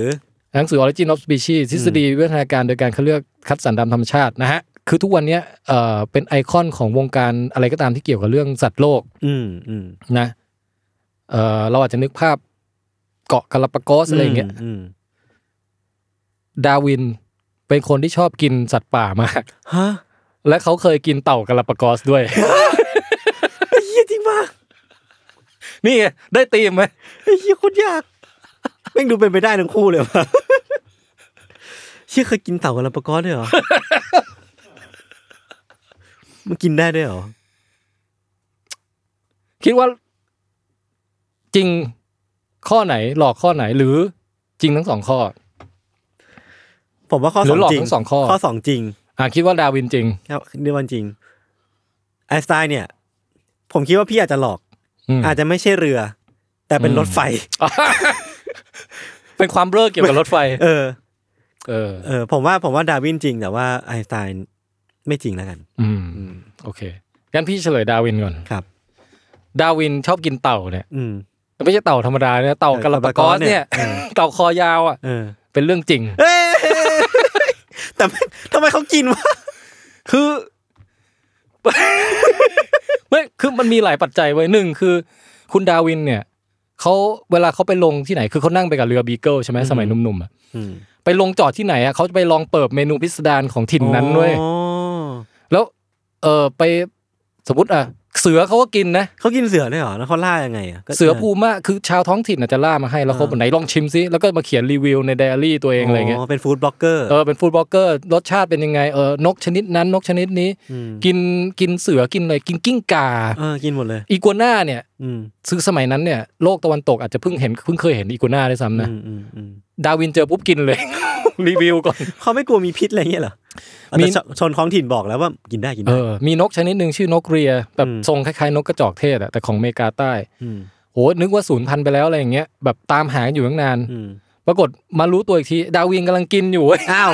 คือมีคนไปจับมาแล้วเอามาทำอาหารแล้วแกก็กินไป อืม กินไปจนสักพักหนึ่งเริ่มสงสัยเอ๊ะกระดูกนี่มันใช่ป่าวะ อืม อ้าวนี่ที่กูตามหาอยู่ อ้าว เบลอ ก็เลยเอาเอาไอชิ้นส่วนที่เหลือที่ยังกินไม่หมดอะห่อใส่ถุงแล้วส่งกลับไปที่อังกฤษด้วย อ๋อไปตรวจไปตรวจนิติเวชเอา ไปหมายถึงว่ามันเหลือเหลือเก็บตัวอย่างมาได้แค่เนี้ย อืม คือตามหามากี่ปีไม่รู้ไม่เคยเจอเจออีกทีนึงคืออยู่ใน กินอ จาน ยู่ น่ะ อร่อยไหมเนี่ย เออ น่าจะอร่อยแล้วนะ น่าจะอร่อย อืม แล้วส่วนไอเต่ากาลาปากอสเนี่ย โอ้โหนคือดาวินเนี่ย ปกติแค่สัตว์อื่นแกก็กินแล้วใช่ไหม อืม แต่เต่ากาลาปากอสเนี่ยหรือเต่าคอยาวทั้งหลายอะแถบๆนั้นอะเขาลือชื่อกันว่าเป็นอาหารที่อร่อยมากเว้ยเนื้อมัน อ๋อ อ อ ร่อยมาก เออเออ แล้วตอนที่เรือบีเกิลไปจอดตามเกาะแก่งต่างๆ ก็จะเอาเต่าพวกเนี้ยขึ้นมาบนเรือ อืม แล้วมันก็เลี้ยงไว้เลี้ยงไว้บนเรือเหมือนเลี้ยงวัวอย่างนั้นอะ อืมแต่เลี้ยงเต่ากับลาปากอ เลี้ยง ส เต่ากาลาปากอสแล้วพออยู่กลางทะเลก็แบบว่าเฮ้ยวันนี้ได้เวลาเชือดสักตัวไหม อ่า อะไรอย่างเงี้ยแล้วก็เลยเชือดเลี้ยงกินกัน แล้วเขาบอกว่าไม่ว่าจะเอาไปทำอาหารอะไรนะ มันทำอร่อยมากเลย ม เนื้อเต่าเนี่ย แต่แต่พี่ลืมแบบหยิบโค้ดมานะ โค้ด อืม รีวิวว่า อืม แบบรสชาติมันเป็นยังไงอะไรเงี้ย เขาให้กี่ดาวไหม แต่แน่นอนว่าดาวินไม่พลาด เขาไม่พลาด มีมีเซลล์เซลล์ชวนชิมเป็นแบบดาร์วินชวนชิม เออซึ่งก็คือบางทีเราก็ไม่เคยเห็นภาพแกในมุมนี้นะ เออเราจะนึกว่าแกเอาแต่ผมว่ามันเป็นแบบไบแอสส่วนตัว พอเราเห็นแกเป็นคนไอคอนเรื่องเนี้ย ก็จะคิดว่าอ๋อแกเป็นอาจจะเป็นนักอนุรักษ์ ใช่ คือสมัยนั้นน่ะมันยังไม่มีคอนเซปต์ของคำว่าอนุรักษ์ด้วยซ้ำไง เออเออเออ อันนั้นมาเกิดทีหลังถ้าถ้าดาวินมาเกิดยุคเนี้ยพี่ว่าแกไม่กินหรอก อืม แต่ว่าพอยุคนั้นน่ะใครๆเขาก็กินกันหรือว่า หรือว่ามันยังไม่มีคอนเซปต์ว่า คนเราแม่งสามารถล่าสัตว์จนสูญพันธุ์ได้ อืม จนจนแบบ อืม เฮี้ยนได้อะไรเงี้ย ครับ เรามามาอนุรักษ์กันเถอะอย่างเงี้ยมันยังไม่มีคอนเซปต์นั้นไง อืมอืม มีแต่แบบว่าเออชาวอนานิคม หมายถึงว่าคนขาวจาก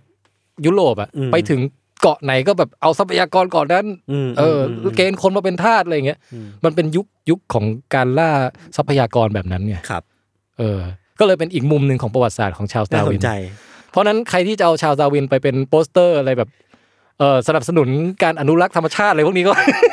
ผมว่าแม่งต้องมีคนอ่ะ เอา AI ไปเจน กินดาวินกินเต่า เมนเออเออ เออแม่ง ใค ต้ ร องมี เล่นไอ้บิเดี๋ยวนี้เขาเล่นบิงกันใช่ไหม บิงบิง อ่ะฝากเจนให้หน่อยนะ เพราะว่าแม่งต้องมีแน่นอน อ่า เออ ก็อันนี้ก็เป็นความเบ้อของชาวดาร์วิน ครับ ที่หลายคนอาจจะไม่รู้ อือหือ อ่ะ something you don't know about people you know นี่เพิ่มเพิ่มช่องใหม่แล้วนะ เออ แล้วก็ ส่วนของไอน์สไตน์เนี่ย ที่บอกว่าชอบล่องเรือไปชนเรือชาวบ้าน อืม อันนี้ก็คือเป็นเรื่องจริงเช่นกัน เฮ้ยเหรอ เป็นความเบ้ออ่ะอันนี้พี่บอกก่อนพี่ไปอ่านหนังสือเล่มหนึ่งมา ครับ แต่ยังอ่านไม่จบอ่านไปแค่สองบทนี่แหละ อืม เอ่อชื่อ Edison's Ghost อืม คือเป็นรวมเรื่องราวความเบ้อของคนดังๆ ทางวิทยาศาสตร์อะ โอ้โห นี่มันหนังสือที่บอกกับพี่เลยเนี่ย เช่นเอ่อปิทาโกรัสเคยเป็นเจ้าลัทธิที่มีความ อ่า เชื่ออน นี้ แปลก ผม ประห เคย ลาด เล่าอยู่ เลยเออใช่ไหมเคยเล่าใช่ไหมแล้วก็เอ่อเอดิสันเนี่ยเคยประดิษฐ์โทรศัพท์คุยกับผีอะไรอย่างเงี้ย เหรอ เออมันจะมีมันแต่ละบทมันจะมีเกรดของแต่ละคน เท่ น่ะ สนุกว่ะ แล้วพี่ไปอ่านบทดาร์วินกับไอน์สไตน์มาก็เลยได้เรื่องประมาณนี้มา อ่าอ่าอ่าอ่า เขาบอกว่าเออคุณคุณไอน์สไตน์เนี่ยซึ่งคืออัลเบิร์ตนะไม่ใช่โรเบิร์ตนะ อ่า ไม่ใช่โรเบิร์ต คุณอัลเบิร์ตไอน์สไตน์เนี่ยตอนสมัยสูงวัยนิดนึงแล้วอ่ะแกไปอยู่อเมริกาใช่ไหม อืม แล้ววันวันๆแกแกชอบออกออกเรือมากเลย อืม เรือลำเล็กๆอ่ะเคย อืม น่าจะเคยเห็นรูปถ่าย อืม เออเป็นใส่เอาเสื้อใส่ในกางเกง อ่า แล้วเข็มขัดสูงๆ แล้วก็แบบ เล่นเรือ เป็นคุณลุง คุณลุง คุณลุงแบบ สูบไปไปด้วยล่องเรือไปด้วยอย่างเงี้ย เออเออ แกชอบมากเลย ปู่อัพอ่ะ เป็นปู่อัพ แกบอกว่าเวลาออกไปกลางน้ำแล้วแกได้คิดเออได้ได้ใช้สมองได้อะไรอย่างเงี้ย อืม แต่แต่เรื่องของเรื่องคือหนึ่งแกว่ายน้ำไม่เป็นเลย อ้าว โอ้ แล้วแกชอบออกเรือเนี่ย อืม แกก็นำล่องเรือแบบแบบรู้ทิศทางลมลมคลื่นอะไรเงี้ยไม่เป็นเหมือนกัน อืม ล่มแล้วล่มอีก แล้วต้องให้ชาวบ้านแถวนั้นน่ะ ไปช่วย คอยมากู้ชีพไอน์สไต น์ ก็ไม่ต้องไปเล่นดิลุง โอ้ แล้วแกก็ ดันทุลังอ่ะ คือว่ายน้ำไม่เป็นด้วยนะ เออ ดื้ออะ คือแกแบบมีความแบบจะเรียกว่าพิเรนหรืออะไรของแกไม่รู้นะ เออเออเออเออ ก็ก็ชอบออกไปเล่นเรือทั้งที่ตัวเองอะเบ้อไง อืม แล้วมีบางบางครั้งออกไปออกเรือที่ท่าของรัฐหนึ่งอะ อืม แล้วขากลับหลงทางไปโผล่อีกรัฐหนึ่งอะไรเงี้ย นี่คือคนเดียวกับที่นำเสนอทฤษฎีเมื่อกี้ใช่ไหม ใช่ คือ คือในความอัจฉริยะของเขาก็มี มีคคาววาม มเบ้ เบ้ อ อแล้วคือ คุณไอน์สไตน์เนี่ยนะ อืม มีอยู่วันหนึ่งเขาชวนเพื่อนที่เป็นน่าจะมาจากเยอรมันหรืออะไรเหมือนกัน อืม ไม่แน่ใจนะนี่ไม่ใช่ไปล่องเรือด้วยกันชวนไปล่องเรือด้วยกัน อืม แล้วก็นั่งชวนคุยอะไรกันไปเนี่ย สักพักเรือมันกำลังจะไปชนอีกลำหนึ่งเว้ย อืม แล้วเพื่อนก็ออกตุงออกตุง คือแบบระวัง เออเออ เออ แล้วไอน์สไตล์ก็แบบหักหลบนาทีสุดท้ายเว้ย อืม แล้วแทนที่แกจะแบบ โอ้ยขวิดไปแล้วอะไรอย่างเงี้ยแกหัวเราะชอบใจเว้ย ไอ้เหี้ยเหรอ แล้วหลังจากนั้นแกก็แกล้งเพื่อนคนนี้ที่จดบันทึกไว้เนี่ยนะบอกว่าหลังจากนั้นน่ะ แกขับเรือจงใจอ่ะ จะไปชนลำอื่นอ่ะ แล้วพอใกล้จะชนปุ๊บแกก็หักหลบอีกเนี่ยแล้วตัวเองใช่ว่าจะขับเรือ แล้วใช่ว่า แข่ จะ ง เก่ง ข้าว่ายน้ำก็ไม่เป็นแล้วพาเพื่อนไปด้วยแล้วทำแบบเนี้ยทำเล่นแล้วก็หัวเราะ